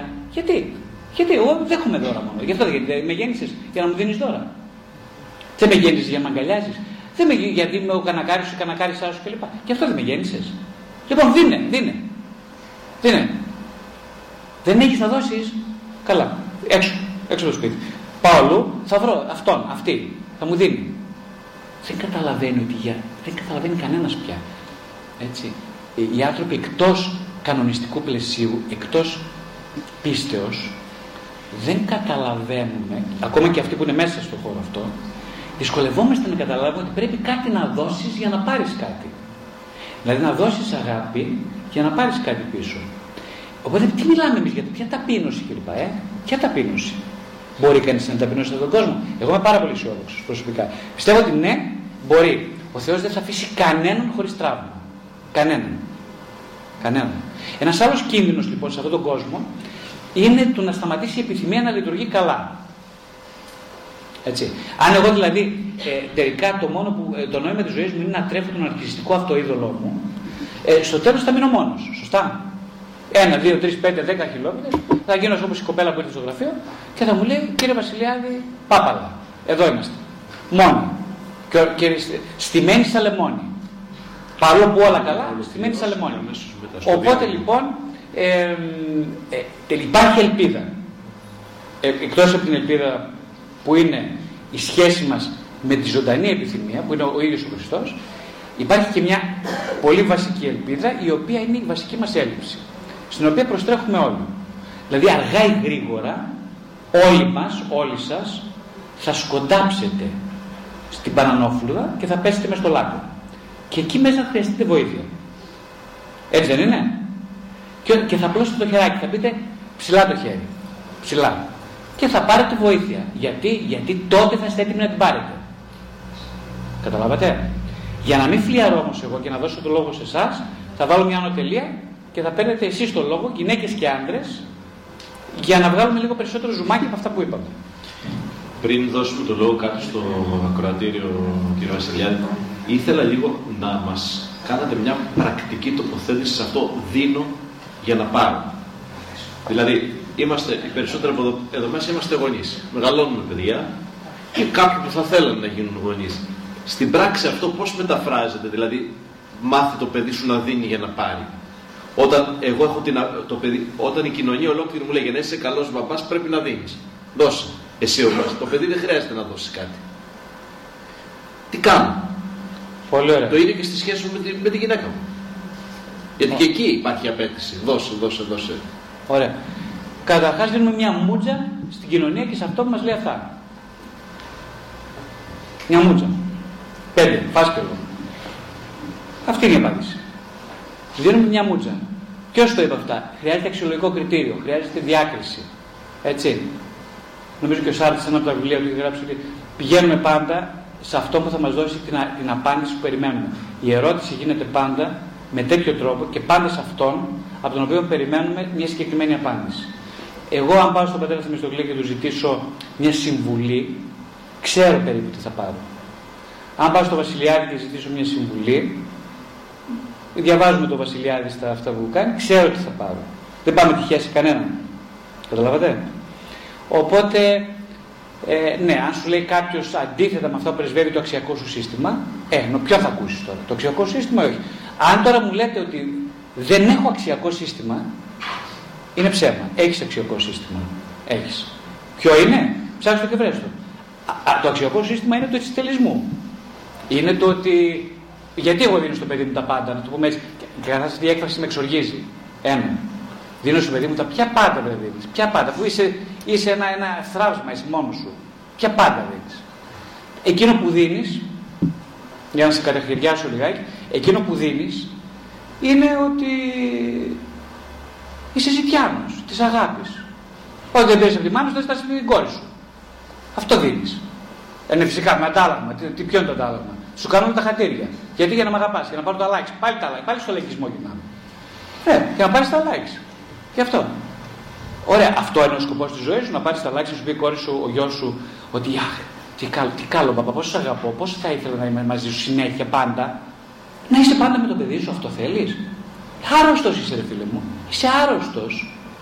Γιατί, γιατί το σκοπός του. Έγινες γονέας για να επιτρέψεις το παιδί σου να πετάξει, να γίνει πουλάκι να φύγει από το κλουβάκι σου. Ή το κλουβάκι, το κόμπλεξ σου. Και αυτό έγινες γονέας. Το έχεις καταλάβει; Δεν το έχεις καταλάβει; Ωραία. Θέλεις να το καταλάβεις; Αν δεν μου απαντήσει την ερώτηση, εγώ μπορώ να συνεχίσω. Θέλεις να το καταλάβεις; Δεν ξέρεις; Ωραία, μάθε πρώτα και μετά έλα Θέλεις, ναι, ναι, θέλω πάρα πολύ να το καταλάβω. Ωραία, αφού θέλεις να το καταλάβεις, τότε κόψε το ιδίον θέλημα. Ποιο είναι το ίδιο θέλημα, του να δίνεις. Απροπόθετα. Ναι, αυτό. Στο λέω ευθέω. Κόψε το. Μα πώς είναι δυνατόν, λέω. Ναι, εγώ όλα έχω μάθει. Να ξεμάθει, τι θα πει αυτό; Τι θυσία είναι, θυσία δεν πρέπει. Δεν λες, θα γίνω θυσία για το παιδί μου, ρε παιδάκι μου, δεν το λες; Ε, γίνει πραγματική θυσία για το παιδί σου. Τι σημαίνει θυσία; Δεν θα γίνει το παιδί μου όπως το θέλω εγώ. Όχι, δεν θα γίνει η σχέση μας, δεν θα διαμορφωθεί όπως γουστάρει τον αρκιστικό μου εγώ. Όχι, δεν θα γίνει έτσι. Θα γίνει αλλιώς. Αυτό σημαίνει θυσία. Καταλαβαίνεις ότι δεν θυσιάζεις τίποτα. Ε, μπορεί να θυσιάζεις τη βολή σου, την πρακτική, αλλά την ψυχική σου βολή την αφήνεις ε, τελείως ε, ανέγκυχτη. Το έχεις καταλάβει αυτό; Αν δεν καταλάβεις αυτό, λυπάμαι, δεν μπορεί να προχωρήσει την αυτογνωσία σου καθόλου. Ούτε να βοηθήσει το παιδί σου. Δεν μπορείς. Ναι, χρειάζομαι λοιπόν να γίνεις λίγο σκληρός. Με ποιον; Με τον εαυτό σου να γίνεις σκληρός. Με ποιον το παιδί σου να γίνεις σκληρός; Τι θα πει να γίνω σκληρός με τον εαυτό μου; Να καταλάβω εγώ γιατί τα κάνω αυτά που κάνω. Γιατί τα κάνω. Γιατί δίνω αυτά. Γιατί δίνω 32 γλυφιτζούρια. Έτσι, συμβολικά μιλάω έτσι. Γιατί τα κάνω αυτά, γιατί σε χαϊδεύω, γιατί σου κάνω αυτά, γιατί, με, γιατί με πατάς, γιατί σε επιτρέπω να με πατήσεις; Συγγνώμη, όλα αυτά που λέμε τώρα ισχύουν και για τη συντροφική σχέση. Ακριβώς τα ίδια. Γιατί ένα άλλο παρεξηγημένο, δηλαδή υπάρχουν δύο παρεξηγημένες αγάπες εντός εισαγωγικών. Η πρώτη είναι ότι εγώ θα στα δώσω όλα για να κερδίσω μια ναρκισιστική πληρότητα η οποία θα με κάνει στο τέλος της, στο τέλος της ζωής μου να αισθανθώ τελείως αποτυχημένος και ως πατέρας και ως σύντροφος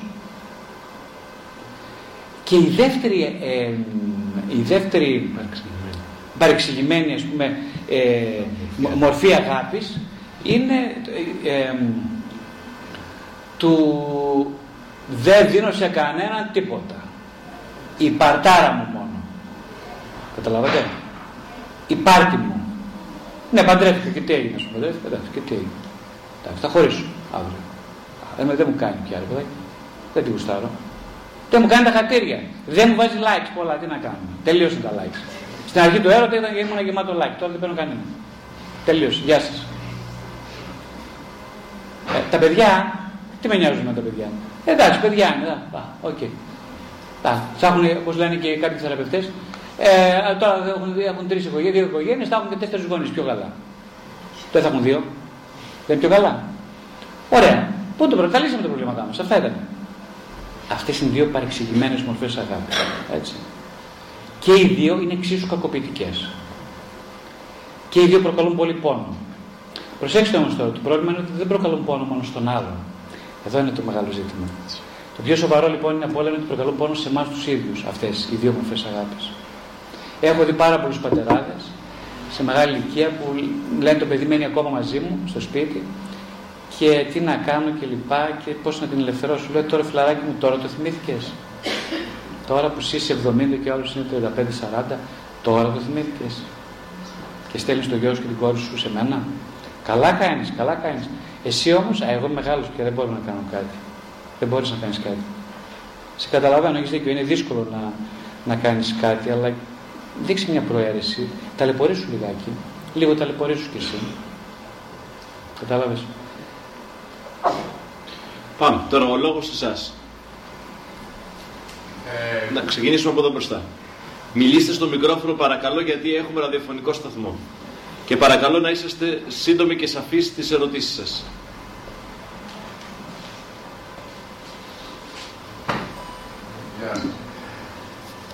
σε σχέση με αυτό που λέγατε τώρα, θεωρώ ότι από ένα σημείο και ύστερα οριμότητας των παιδιών και έπειτα τέλος πάντων, φέρνουν και τα παιδιά με ευθύνη να προσπαθήσουν να θέσουν όρια στους γονείς, ώστε να τους βοηθήσουν στην ουσία να θυσιαστούν με τον τρόπο που λέτε. Τα οποία παιδιά όμως δεν θέλουν να το κάνουν αυτό γιατί θα χάσουν για αυτά την πόλη του. Οπότε μάλλον μοιάζει να μάθουν με τον κύκλο αυτό το πράγμα, δεν είναι; Πάρα πολύ ωραία. Το ένα είναι αυτό. Το άλλο είναι, μιλήσατε για τους ανθρώπους οι οποίοι θέλουν να λαμβάνουν αγάπη συνέχεια, κυρίω συνήθως τα παιδιά.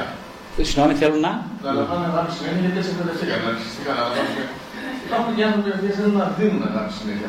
Πώς μοιάζουν και πώς διαφέρουν αυτοί οι δύο; Στο δεύτερο ξεκινάμε, το απάντησα προηγουμένως.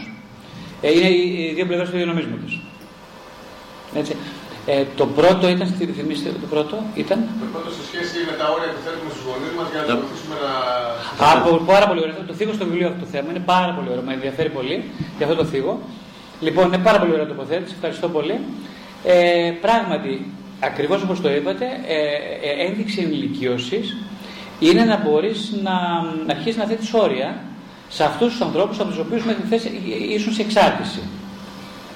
Σε αυτό βοηθάει πάρα πολύ η ψυχοθεραπεία τους νέους ανθρώπους. Δηλαδή, ε, ε, σχεδόν όπως έχω πει και σε άλλη ομιλία, ένα τεράστιο ποσοστό ανθρώπων που έρχονται σε μένα για ψυχοθεραπεία ανήκουν στο σύνδρομο της οικογενειακής πολυκατοικίας.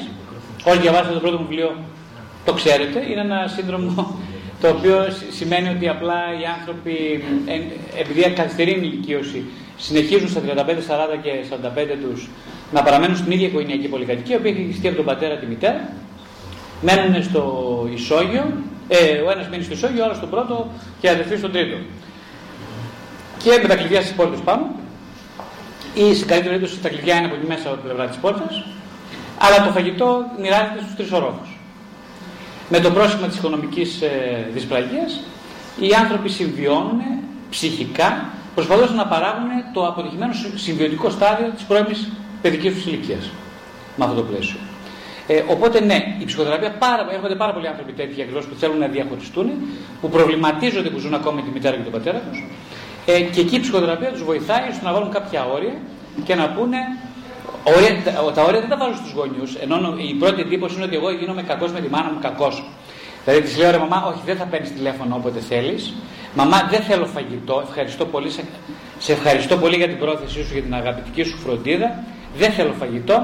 Μα παιδί μου τώρα θα τρέχεις απ' έξω, έχει τόσα ε, λάδια άσχημα, βάζουν κακά λύπη κλπ. Α να σου κάνω και φτεδάκια αγόρια με καλό λάδι, ε. Α να στα φτιάξω εγώ το μουσακάπι, το ξέρω με καγνά υλικά. Ε, λέει, όχι ρε παιδί μου. Ε, ε, κοίταξε τώρα θα. Έχει δίκιο ρε παιδί μου, μαμά, τώρα πρέπει να προσέξω την υγεία μου. Να μην τώρα να πάω έξω. Δεν, δεν είναι σωστό έτσι, δεν είναι να την χωρίσω και εκείνη τώρα και εγώ να κάνω κακό στην υγεία μου. Δεν είναι καλό. Α φάω το κεφτεδάκια. Έτσι, ας φάω το, τα γεμιστά ε, που είναι καλό λάδι και καλά μυρωδικά, σωστά. Ε, όχι, της λέω να μην φας τα γεμιστά. Γιατί να μην τα φάω; Μα είναι πολύ νόστιμο. όχι, δεν θα φας καθόλου γεμιστά. Μα ούτε γεμιστά, ούτε, ούτε το κοτόπουλο της μάνας σου, ούτε το μυδοπίλαφο, τίποτα. Μα είσαι πολύ σκληρός ρε παιδί μου, τίποτα να μην φάω, μα κάτω είναι. λοιπόν, αυτό σημαίνει όρια. Όρια σημαίνει, ε, ναι, δεν θα φας, δεν θα φας. Θα φας έξω. Θα, να, θα μαγειρέψεις εσύ άμα θέλεις. Ε, ε, και σιγά σιγά θα βρεις και κανένα σύντροφο έτσι. Αλλιώς δεν πρέπει να βγεις σύντροφο. Μόνιμο σύντροφο της ζωής σου θα είναι η αγαπημένη σου μαμά. Και όταν πεθάνει η μαμά σου και εσύ θα είσαι 50-60, τότε θα λες: Αχ, βρε παιδί μου, έμεινα μόνη. Τι κρίμα, κανένας δεν με τέριαξε στη ζωή μου θα είναι λίγο αργά. Και δεν είναι κρίμα; Για λίγα γεμιστά να θυσιάσεις τη ζωή σου για ένα πιάτο φακί. Δεν είναι κρίμα; Οπότε ναι, θα πρέπει να μάθεις σιγά σιγά να βάζεις όρια στους γονείς σου και έτσι σιγά σιγά θα βάζεις όρια και στον εαυτό σου, στις δικές σου επιθυμίες, στη δική σου ανάγκη για συνεξάρτηση και ενδοτικότητα και θα μεγαλώσεις και θα πάψεις να είσαι παιδί. Όπως λέει και το βιβλίο μέσα, θα συνεχίσεις να διατηρήσεις τις παιδικές σου ποιότητες, δεν τις χάνεις αυτές τις παιδικές ποιότητες, μην ανησυχείς καθόλου, αλλά θα είσαι ταυτόχρονα και ένας ενήλικος άνθρωπος που θα μπορεί να, να λέει τα πράγματα με το όνομά τους, να έχει πολύ καλές σχέσεις, πολύ καλύτερες από ό,τι χθε με τη μητέρα σου και τον πατέρα σου, γιατί δεν θα μένετε κοντά ούτε μαζί και έτσι θα μπορείς να τους αγαπήσεις. Λένε οι Big Slacks σε ένα τραγούδι τους, χωρίς απόσταση, πώς να σε πλησιάσουν. Οι άνθρωποι χρειαζόμαστε απόσταση για να έρθουμε κοντά στους δικούς μας ανθρώπους. Ο λόγος που θυμώνουμε, μισούμε και θέλουμε να εκδικηθούμε του μπαμπά και τη μαμά είναι γιατί ζούμε είτε στην ίδια πολυκατοικία είτε γιατί συμβιώνουμε σε ψυχικό επίπεδο μαζί τους για πολλά χρόνια. Αυτός είναι ο μόνος λόγος που τους μισούμε και είμαστε θυμωμένοι. Στην πραγματικότητα, ο θυμός είναι ένα καταπληκτικό εργαλείο του ψυχισμού που δηλώνει την επιθυμία του ανθρώπου, την υγιή επιθυμία του ανθρώπου για εξατομίκευση και διαφοροποίηση από την οικογένεια της καταγωγής του. Δεν είναι κάτι κακό. Είναι ένα πολύ καλό συμπτωματικό εργαλείο ο θυμός. Χρειάζεται μόνο αξιοποίηση. Και ελπίζω να σα απάντησα. Μάλιστα. Ωραία. Άλλη ερώτηση. Ναι, εδώ. Και μετά κάτω. Στο μικρόφωνο παρακαλώ. Ε, αν κάποιος θέλει να ρωτήσει, αν μπορεί, ελάτε λίγο πιο μπροστά για να μην χάνουμε χρόνο. Ευχαριστώ. Πάμε. Καλησπέρα σας. Εγώ θα ήθελα να ρωτήσω το εξής. Πολλοί άνθρωποι φτάνουν στην ηλικία, ας πούμε, των 30 για παράδειγμα, έτσι. Και λένε ότι εγώ πέρασα δύσκολα στην παιδική μου ηλικία και είμαι αυτός που είμαι εξαιτίας αυτού που μου έκανε η μητέρα μου, αυτού που μου έκανε ο πατέρας μου και φταίει η μητέρα μου για όλα, φταίει ο πατέρας μου. Ωραία, φταίει η μητέρα σου, φταίει ο πατέρας σου. Εσύ όμως που έχεις φτάσει στην ηλικία των 30 ετών, Πώς αντιμετωπίζεις το πρόβλημα, ρίχνοντας ακόμα τις ευθύνες στη μητέρα και στον πατέρα σου, ποιο το μερίδιο της δικιάς σου ευθύνης; Και εσύ τι κάνεις για να αλλάξεις αυτά τα πράγματα, πόσο έχεις καλλιεργήσει τον εαυτό σου και πόσο έχεις αναζητήσει μέσα σου; Ποιο είναι το πρόβλημα και πώς το έχεις αντιμετωπίσει άραγε. Και μέσα από αυτή τη διαδικασία, αφού λοιπόν το αναγνωρίσεις και κάνεις κάποια βήματα, ήθελα να θα ρωτήσω το εξής, το κομμάτι της συμφόρησης. Δηλαδή, το είχε τονίσει ο πατέρας Θεμιστοκλή σε μια άλλη ομιλία του ότι για να έρθουμε κοντά στους γονείς μας και ουσιαστικά να τελειώσουμε τη σχέση, τους μαζί τους, τη σχέση μας μαζί τους, ε, ένα πολύ σημαντικό κομμάτι είναι η συμφόρηση, το να τους συγχωρέσουμε. Γιατί δεν ξεχνάμε ότι είναι και εκείνοι άνθρωποι με τις δικές τους αδυναμίες. Πολύ σας ευχαριστώ πάρα πολύ. Καταρχάς να σας πω ότι ε, αν ήσασταν φίλοι μου και μου κάνετε αυτές τις ερωτήσεις, εγώ θα ήθελα να έχω εσάς φίλοι. Mm. Αλή, αλήθεια το λέω. Δηλαδή, αν, ένα τέτοιο φίλο θα ήθελα που να μου κάνει τέτοιες ερωτήσεις να με προβληματίσουν. Αν ήμουν στη θέση του νέου ανθρώπου που περιγράφεται, του 30 χρονών. Θα ήθελα λοιπόν, ε, αν διάλεγα μια φίλη σαν και εσάς και μου έκανε αυτές τις ωραίες ερωτήσεις που ε, δείχνουν πραγματικό ενδιαφέρον, ε, τότε και σας αγαπούσα και πίστευα, πίστευα ότι και εσείς με αγαπάτε και ενδιαφέρεστε για μένα, τότε θα, θα προβληματιζόμουν για τη σταθερότητα των θέσεών μου που καταλήγουν πια να είναι δυσλειτουργικές στη ζωή μου. Ε, οπότε, ναι, μιλάμε για τη συγχώρεση λοιπόν. Ρωτάτε για τη συγχώρεση. Είπαμε πριν λοιπόν ότι για να μπορέσει να συγχωρήσει κάποιος, πρώτα απ' όλα χρειάζεται να μπορεί να μην συγχωρεί. Τι σημαίνει αυτό πρακτικά; Σημαίνει πρακτικά ότι έχεις δικαίωμα από να βιώσεις αυτό το ναρκιστικό πλήγμα, να βιώσεις τα συναισθήματα ματέωσης εξαιτίας του ναρκιστικού πλήγματος που δεν τα βίωσε όταν ήσουν μικρός. Και πράγματι έχεις πολύ θυμό, πολύ απόγνωση, πολύ θλίψη και αυτά θα τα βιώσουμε στην ψυχοθεραπεία, στην προσωπική σου ψυχοθεραπεία. Έχεις το δικαίωμα. Και είναι προάγγελος της συγχώρεσης αυτό. Δηλαδή, ένας άνθρωπος που βίωσε όλο αυτό το θυμό για τη μάνα, τον πατέρα, τα γράφει στο βιβλίο αυτά πολύ αναλυτικά, με πολύ ζωντανά παραδείγματα, που ε, βίωσε το θυμό γιατί φοβερά, φοβερό θυμό, να σκοτώσει τον πατέρα, τη μάνα του, είχε πολύ μεγάλο θυμό. Αυτός ο άνθρωπος λοιπόν, ε, μέσα στο ψυχοθεραπευτικό γραφείο, ε, μπόρεσε να καταλαγιάσει ο θυμός του, γιατί τον έζησε. Τον έζησε. Δεν ξέρετε τα βαθιά συναισθήματα, δεν εξαφανίζονται έτσι επειδή εγώ είμαι καλός χριστιανός. Δεν εξαφανίζονται. Δυστυχώς, αν υπήρχε μια μαγική λύση, θα ήθελα να βρω τον άνθρωπο να μου τη δώσει και να ε, εγκαταλείψω το επάγγελμα αυτό και να. Αυτό. Ε, πολύ θα το ήθελα. Δεν ξέρω πώς γίνεται αυτό. Οπότε υπάρχει μια συγκεκριμένη νομοτέλεια στη διαδρομή που πρέπει να ακολουθήσει κανείς τα βήματα. Οπότε έχω δει εμπειρικά το λέω αυτό, δεν το λέω θεωρητικά, ότι πρέπει κανείς να μπορεί να φτάσει να βιώσει αυτά τα ζωφερά συναισθήματα δυστυχώς που δεν είναι καθόλου συγχωρετικά αρχικά, εφόσον έχει τραυματιστεί αυτός ο άνθρωπος. Μιλάμε για τέτοιες περιπτώσεις τώρα, έτσι, όχι για όλους. Και στην πορεία που τα ζήσει αυτά τα πράγματα και έχει ανάγκη να τα ζήσει, δεν, δεν το επιβάλλω εγώ να τα ζήσει, εκείνος το έχει ανάγκη. Θέλει να πονέσει, ρε παιδί δεν έχει ανάγκη να πονέσει. Τι να κάνουμε τώρα; Είδα πονεμένο από μικρός. Δεν πόνεσε ποτέ, δεν ξέρει τι είναι αυτός ο πόνος. Να το πιάσει θέλει. Να θυμώσει, ναι. Είναι αυτά τα καλά παιδιά που λένε συνέχεια, Όχι, όχι, μαμά, μην στο απειρόβλητο η μαμά που πα, όχι, όχι, όχι, όχι, δεν, να στο απειρόβλητο. Δεν πάει έτσι δουλειά, δεν γίνεται έτσι. Δεν είναι, δεν είναι, αυθε... Χρειαζόμαστε αυθεντικότητα στη ζωή μας. Δυστυχώς ή ευτυχώς ξέρω ότι δεν είναι εύκολος δρόμος, από εκεί περνάει όμως. Οπότε ναι, θα πρέπει λοιπόν να μην μπορείς να το συγχωρέσεις, να ξέρω, δεν σε συγχωρώ, ρε φίλε. Δεν σε συγχωρώ, όχι. Όχι. Το να στα μάτια να του πεις: Όχι, δεν σε συγχωρώ. Είμαι πάρα πολύ θυμωμένος μαζί σου, νιώθω αυτά, αυτά, αυτά για σένα, για σένα, που με αδίκησες. Για σένα. Ναι, για σένα. Και, λοιπόν, και έτσι, αν μπορέσεις στην πορεία να δημιουργηθεί ένας ζωντανός διάλογος με τον μπαμπά, με τη μαμά, μιλάω για αυτές τις περιπτώσεις τώρα, ε, τα ίδια ισχύει και στους συντρόφους σε πολλές φορές. Όταν υπάρχει μια καθαρότητα πρόθεσης, προέ, καλή προαίρεση, πάνε τα πράγματα καλά. Έτσι. Δεν χρειάζεται αγαπουλίστικη ατμόσφαιρα. Δεν χρειάζεται χρειάζεται αυθεντικότητα. Οπότε, αν αυτά πάνε καλά, μετά θα καθίσω στο ίδιο τραπέζι και θα συμφάγω με τον πατέρα μου, με τη μάνα μου. Θα καθίσουμε στο ίδιο τραπέζι. Αυτά είναι αλήθεια που σας λέω, είναι ζωντανά τα έχω δει. Θα φάμε μαζί, θα αγκαλιαστούμε, θα τον αγαπήσω όσο ποτέ δεν τον αγάπησα τον πατέρα μου. Γιατί κάθε παιδί λαχταράει να αγαπήσει τον γονιό του.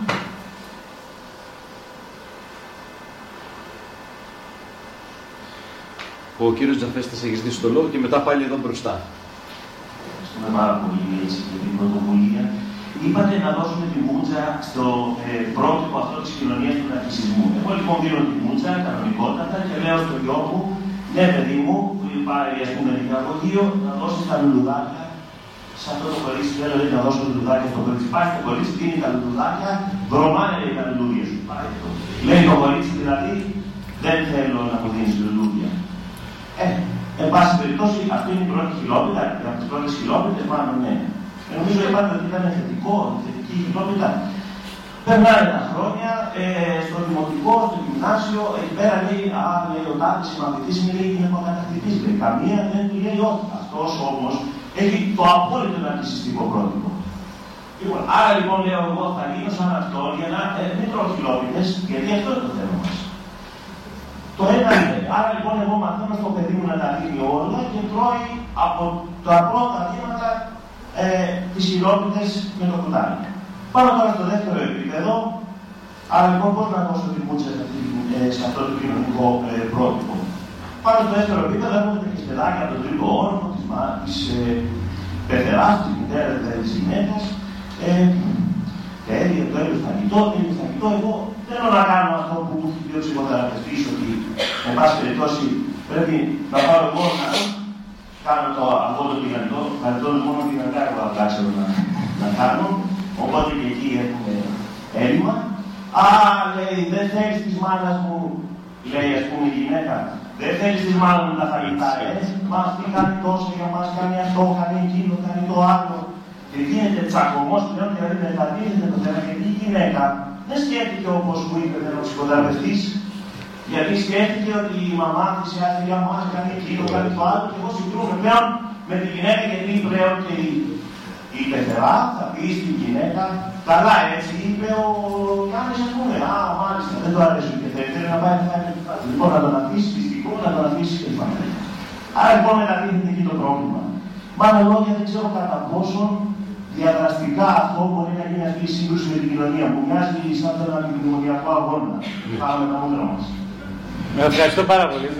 Να είστε καλά για, το, για τη ζωηρή την περιγραφή. Ε, μας κάνει και γελάσα, εγώ γέλασα πολύ, γιατί είναι πολύ αληθινά όλα αυτά που είπατε. Ε, και γέλασα για να παρηγορηθώ λιγάκι, γιατί σε πολύ σοβαρές καταστάσεις γελάμε οι άνθρωποι.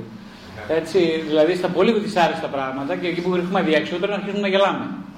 Αλλιώς η ζωή δεν βγαίνει, ξέρετε αυτό.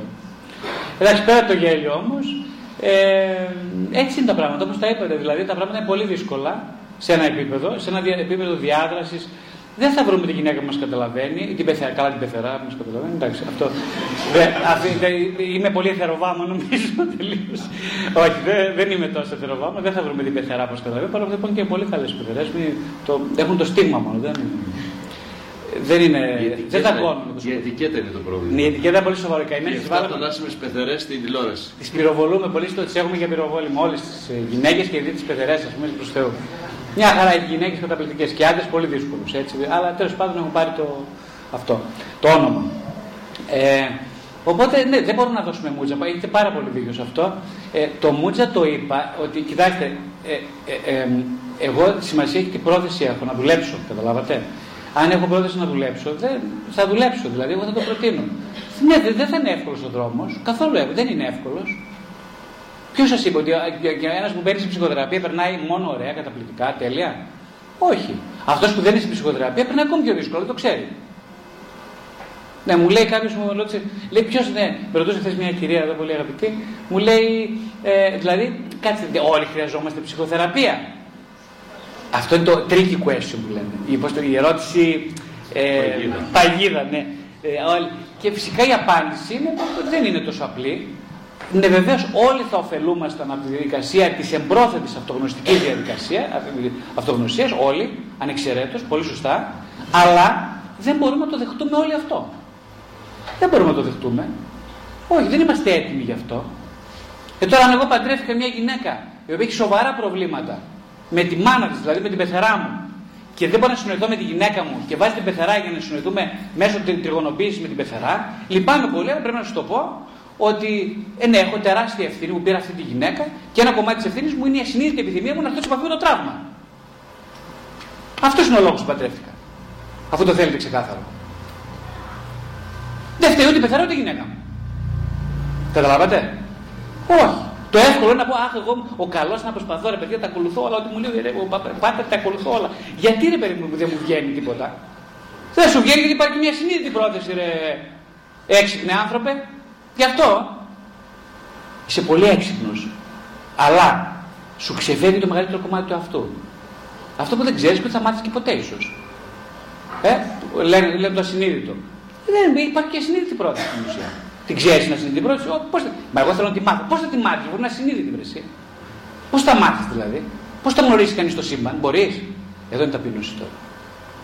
Προσπαθώ, θέλω να μάθω, θα είμαι μαχητής, θα προσπαθήσω. Ναι, ναι, θα προσπαθήσω. Ναι, αλλά δεν τα ξέρεις όλα. Όχι, δεν τα ξέρεις, ούτε δεν θα μάθεις όλα ποτέ. Οπότε δεν θα μάθεις ούτε τις δικές σου προθέσεις καν. Ένα κομματάκι το, μετά πολλά χρόνια αυτογνωσίας, ένα μικρό κομματάκι των δικών σου προθέσεων που θα σε βοηθήσουν να είσαι πιο λειτουργικός στις σχεσιακές σου επιλογές και διαπραγματεύσεις, ναι, θα το μάθεις. Στο υπόσχομαι. Αν, αν είσαι καλός μαθητής, κάνεις καλή δουλειά, θα το μάθεις πολύ. Αλλά δεν μπορείς να ζητάς τα πάντα, όχι. Και θέλει και μια ταπείνωση μετά. Ταπείνωση σημαίνει ότι δεν ξέρω τις προθέσεις μου και μάλλον διάλεξα και αυτή τη σύζυγο, ξέρεις, γιατί κάπου με βοηθάει. Ναι, ναι, δεν είναι καλή πολύ η σύζυγός μου, ναι, έχεις δίκιο. Αλλά κάπου με βοηθάει. Πώς με βοηθάει, δεν ξέρω αν θα το μάθω ποτέ. Χρειάζεται να το πιστέψω αρχικά. Καταλαβες; Εμείς πάντως το λέμε με βοηθάει στην ταπείνωσή μου. Ε, η κυρία εδώ μπροστά.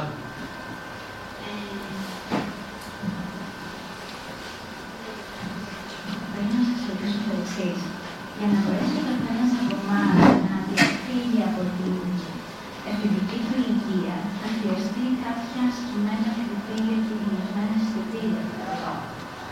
Αυτό για να επιτευχθεί ο δρόμος είναι μόνο η ψυχοθεραπεία και η ψυχανάλυση ή χρειάζεται κάτι άλλο πάνω σε αυτό κατά κεφαλή καλλιέργεια που Συγγνώμη, τι είπατε κατά κεφαλή. Καλλιέργεια. Καλλιέργεια, καλλιέργεια. Ε, τι εννοείται κατά κεφαλή καλλιέργεια ακριβώς; Ε, θα μπορέσει ο καθένας μόνος του να ασκήσει αυτά τα κριτήρια ώστε να φτάσει στο επιθυμητό σημείο της διαφυγή από την εθνική πλειοψηφία που προποθέτει ανευθυνότητα και εκτίμηση εθνών σε κάποιε άλλη. Αυτό εννοώ. Κοιτάξτε τώρα, πολύ ωραία ερώτηση, πάρα πολύ ωραία. Ε, είναι μονόδρομος δηλαδή η ψυχοθεραπεία ή υπάρχουν και άλλοι τρόποι για να μπορέσουμε να φτάσουμε. Κοιτάξτε, ω ψυχοθεραπευτή, εγώ είμαι εδώ για να πουλήσω ψυχοθεραπεία. Πλάκα κάνω. Λοιπόν, δεν είναι, όχι, δεν, δεν είμαι εδώ για να πουλήσω την ψυχοθεραπεία, όχι. Ε, να το βγάλουμε στην άκρη. Δεν είμαι γι' αυτό. Ε, την εμπιστεύομαι πάρα πολύ, με έχει βοηθήσει πάρα πολύ. Βλέπω ότι βοηθάει πάρα πολλούς ανθρώπους. Ε, τους ανθρώπους που είναι prone του, που είναι διαθέσιμοι γι' αυτό, τους βοηθάει πάρα πολύ. Ε, έχω δει όμως, να σας πω την αλήθεια, και έχω και φίλους τέτοιους, οι οποίοι δεν κάνουν ποτέ ψυχοθεραπεία και έχω στο μυαλό μου κάποιους από αυτούς, ε, οι οποίοι είχαν μια έμφυτη πνευματική καλλιέργεια και από το σπίτι τους και από την οικογένειά τους. Ε, και μπορώ να πω ότι τους θαυμάζω ειλικρινά για την, το επίπεδο οριμότητας που έχω κατακτήσει σχετικά μικρή ηλικία, από μικρή ηλικία. Οπότε ναι, πιστεύω ότι υπάρχουν πάρα πολλές εξαιρέσεις σε έναν κανόνα, ας το πούμε έτσι, της αυτογνωστικής νομοτέλειας. Ε, Βεβαίως και υπάρχουν πάρα πολλοί, αλλά ο μετανεωτερικό άνθρωπος, δηλαδή αυτός που είμαι εγώ, που μάλλον είστε κι εσείς, δεν ξέρω και είναι και αρκετοί από εμάς εδώ, παρόλο που μέσα στον χώρο της ε, πίστης και της Εκκλησίας, ε, μπορούμε να μιλήσουμε καλύτερα το, τη γλώσσα της ψυχοθεραπείας παρά της πνευματικότητας. Να σου το πω έτσι. Ε, και για μένα το να μιλάει κανείς τη γνώση της πνευματικότητας δεν είναι απροϋπόθετο, ούτε σημαίνει ότι δεν προηγείται η ψυχοθεραπευτική διαδρομή, έτσι. Υπάρχουν καταπληκτικοί άνθρωποι, και ιερείς μάλιστα, οι οποίοι έχουν περάσει ε, από τον δρόμο της ψυχοθεραπείας, της προσωπικής τους ψυχοθεραπείας και γι' αυτό είναι εξαιρετικοί από το, στο λειτουργήμά τους ε, και έχουν μια διακριτικότητα και μια διάκριση που τους βοηθάει αναπερίπτωση να ξέρουν τι να κάνουν και να μην βιώνουν τόσο βία, προσέξτε, τις εσωτερικές συγκρούσεις που είναι εγγενείς στο λειτουργήμά τους. Από το τελευταίο προσέξτε είναι πάρα πολύ σοβαρό. Δηλαδή η ψυχοθεραπεία πέρα από τα υπόλοιπα είναι ε, ε, λιένει τις γωνίες, τις εσωτερικές και, και αποσοβεί τις εσωτερικές συγκρούσεις. Είναι σαν να βάζεις πολύ καλά μορτισέρα στο αυτοκίνητο. Πολύ καλά. Και λες, όχι αυτοκινητάρα είναι αυτή; Το αυτοκίνητο το ίδιο. Άλλαξε τα μορτισέρα. Ε, καλά τα λέω πάντα. Βάζεις πολύ καλά μορτισέρα, μιλάμε τεχνολογικά καταπληκτική, δεν ξέρω, βάζεις τις ζάντες ε, τεχνολογίες καινούριες και ξαφνικά λες, κάτσε, τι αυτοκίνητο, κάτσε αυτό είναι το δικό μου το αυτοκίνητο. Η κυρία κάτω.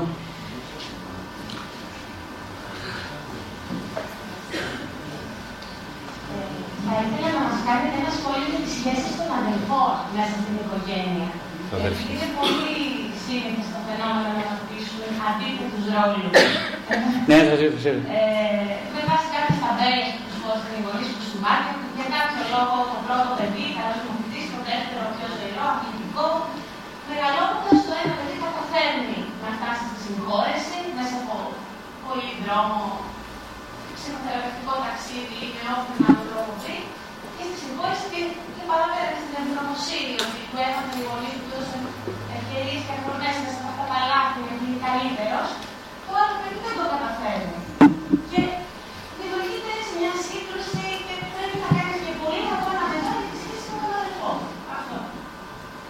Τώρα θίγεται ένα θέμα πολύ μεγάλο, πάρα πολύ μεγάλο, ε, πονεμένο θέμα, Λίγο μίλησα χθες για αυτό το θέμα, για το θέμα σεβασμός στο αυτεξούσιο.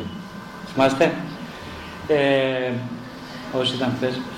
Λοιπόν, είναι πολύ ένα θέμα που και εμένα με θλίβει, με στεναχωρεί, με δυσκολεύει προσωπικά πάρα πολύ, παρόλο που είμαι ψυχοθεραπευτής, παρόλο που κάνει τόσο χρόνια ψυχοθεραπεία. Ε, έλεγα και χθες με έναν αγαπητό πάτερ, έτσι λίγο το πιάσαμε το θέμα, για το πώς να, πώς μπορεί κανείς να, σεβέ, να σέβει το αυτεξούσιο. Εγώ δυσκολεύομαι να σεβαστώ το δεξούσιο των θεραπευομένων μου. Πολύ περισσότερο. Καταλαβαίνετε πόσο λιγότερο το κάνουν για τα παιδιά μου. Και τι σημαίνει αυτό, είναι να, να, πόσο δύσκολο είναι ακόμα και ένας θεραπευτής, ακόμα και ένας ιερέας, ακόμα και ένας άνθρωπος που το έχει ψάξει τη ζωή του πολύ καλά, να. Και όταν λέτε τη λέξη παιδί μου, καταρχάς, βάζουμε αυτό το μου το άτιμο, το οποίο είναι καρμανιόλα. Επικίνδυνο, πολύ, φωτιά. Αυτό το μου τα κάνει όλα ο θεραπευόμενός μου, το παιδί μου, η γυναίκα μου, η κόρη μου, ο γιος μου, αυτό το μου τα σκοτώνει όλα. Αυτό το μου. Θα μου πεις πώς το βγάζουν το μου. Δεν βγαίνει η κριτική αντωνυμία εύκολα. Ε, θα έπρεπε να βγει η κριτική αντωνυμία, αλλά δεν βγαίνει. Λέμε, ας πούμε, εμείς ο γιος του Θεού είναι. Ε; Λέει ο πατέρας, ο γέροντας Παΐσιος, αχ, παιδί του Θεού. Πόσο εύκολο για σένα να το πεις για το παιδί σου; Το παιδί του Θεού, δεν δικό μου το παιδί. Ξέρετε, αυτό είναι πολύ σοβαρό για μένα, γιατί τι σημαίνει; Αυτή η κριτικότητα, αυτός ο ναρκισισμός, θα μπλέκει όλα τα πράγματα, όλα, θα κάνει πολύ δύσκολο. Φοβερά δύσκολο. Αν ήταν το παιδί του Θεού ο γιος μου, και το εννοούσε, γιατί το λέω κι εγώ, ε, το λέω στον καθρέφτη. Το λέω και τα ακούω εγώ, μήπως και ξυπνήσω καμιά μέρα. Αλλά τα ακούω, κάνει γκέλ και φεύγει πίσω πάλι. Το λέω εγώ, τα ακούω, γκέλ φεύγει πίσω. Δεν μένει εδώ, δεν στέκεται. Ο, το γιος μου μένει, ο γιος μου. Αν λοιπόν, βέβαια και τα αδέρφια είναι διαφορετικά. Τι θα πει αυτό, τι θα πει αδέρφια, τι θα πει αδέρφια, ποια αδέρφια; Δίδυμα είναι διαφορετικά τελείως. Είναι άλλος άνθρωπος, άλλος ένας, άλλος άλλο. Γεννήθηκα στην ίδια οικογένεια, παραμύθι, ποια ίδια οικογένεια. Λάθος. Δεν είναι η ίδια οικογένεια. Στην ίδια, η ίδια οικογένεια τι σημαίνει; Ε, γεννήθηκαν, ήταν οι, ε, στο πρώτο παιδί οι γονείς ήταν οι ίδιοι με το δεύτερο. Λάθος, δεν ήταν οι ίδιοι. Κάθε, κάθε ε, κάθε μέρα είμαστε διαφορετικοί άνθρωποι. Απλά δεν έχουμε, ε, δεν έχουμε αυξημένα διαγνωστικά κριτήρια για να εντοπίσουμε το πώς αλλάζουμε. Αλλάζουν οι άνθρωποι κάθε μέρα, συνέχεια. Κάθε χρόνο είσαι τελείως άλλη γυναίκα. Δεν το ξέρεις. Κάτι μένει ίδιο, κάτι αλλάζει. Αλλάζει πολλά. Επειδή γεννήθηκε, γεννήθηκε το παιδί του ένα γεννήθηκε όταν ήσουν 30 χρονών, το άλλο γεννήθηκε όταν ήσουν 24. Η ίδια γυναίκα ήσουν. Άλλη μάνα γνώρισε το ένα, άλλη μάνα το άλλο. Άλλο πατέρα, άλλο πατέρα. Αυτό είναι το ένα. Το δύο είναι άλλος πόρος είναι το κάθε παιδί. Καταλαβαίνετε; Άλλος πόρος. Ο ένας είναι για να γίνει βελανίδι, ο άλλος είναι από βελανιδιά, ο άλλος είναι για να γίνει πεύκο, ο άλλος τουλίπα, ο άλλος μολόχα. Δεν είναι τα ίδια τα Δεν ξέρω καταλαβαίνετε τι λέω. Δεν είναι τα ίδια. Τα, δεν είναι, τι θα πει τα ίδια. Τα, έχουμε μια τάση να τα ομογενοποιούμε όλα. Τα, ώστε να τα βγάλουμε κοιμά, ε, γιατί μας βολεύει ο κοιμάς να φτιάξουμε και φεδάκια. Δεν γίνεται έτσι. Δεν είμαστε οι άνθρωποι, είναι πολύ ξεχωριστές οντότητες. Δεν είναι αυτό σχήμα μιας μετανεωτερικής θεώρησης αυτό που λέω. Η πιπίλα, ο κάθε άνθρωπος είναι διαφορετικός και ξεχωριστός. Δεν λέω αυτές οι παπαριές, άλλο προσπαθώ να πω.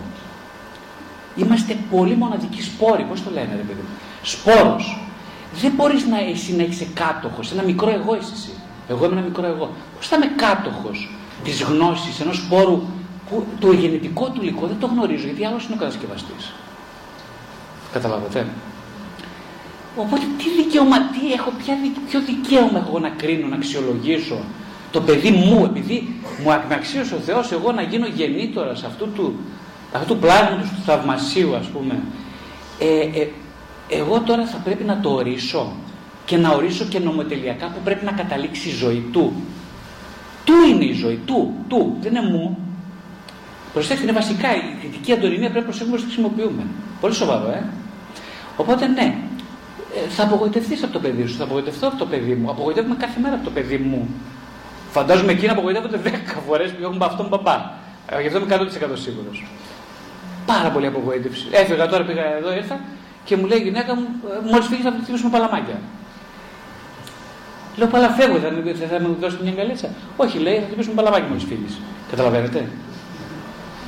Θα το γραβδάσουν, έφυγε ο παπάς, επιτέλους θα πας τρεις μας μόνοι. Τι ωραία. Αχ, επιτέλους.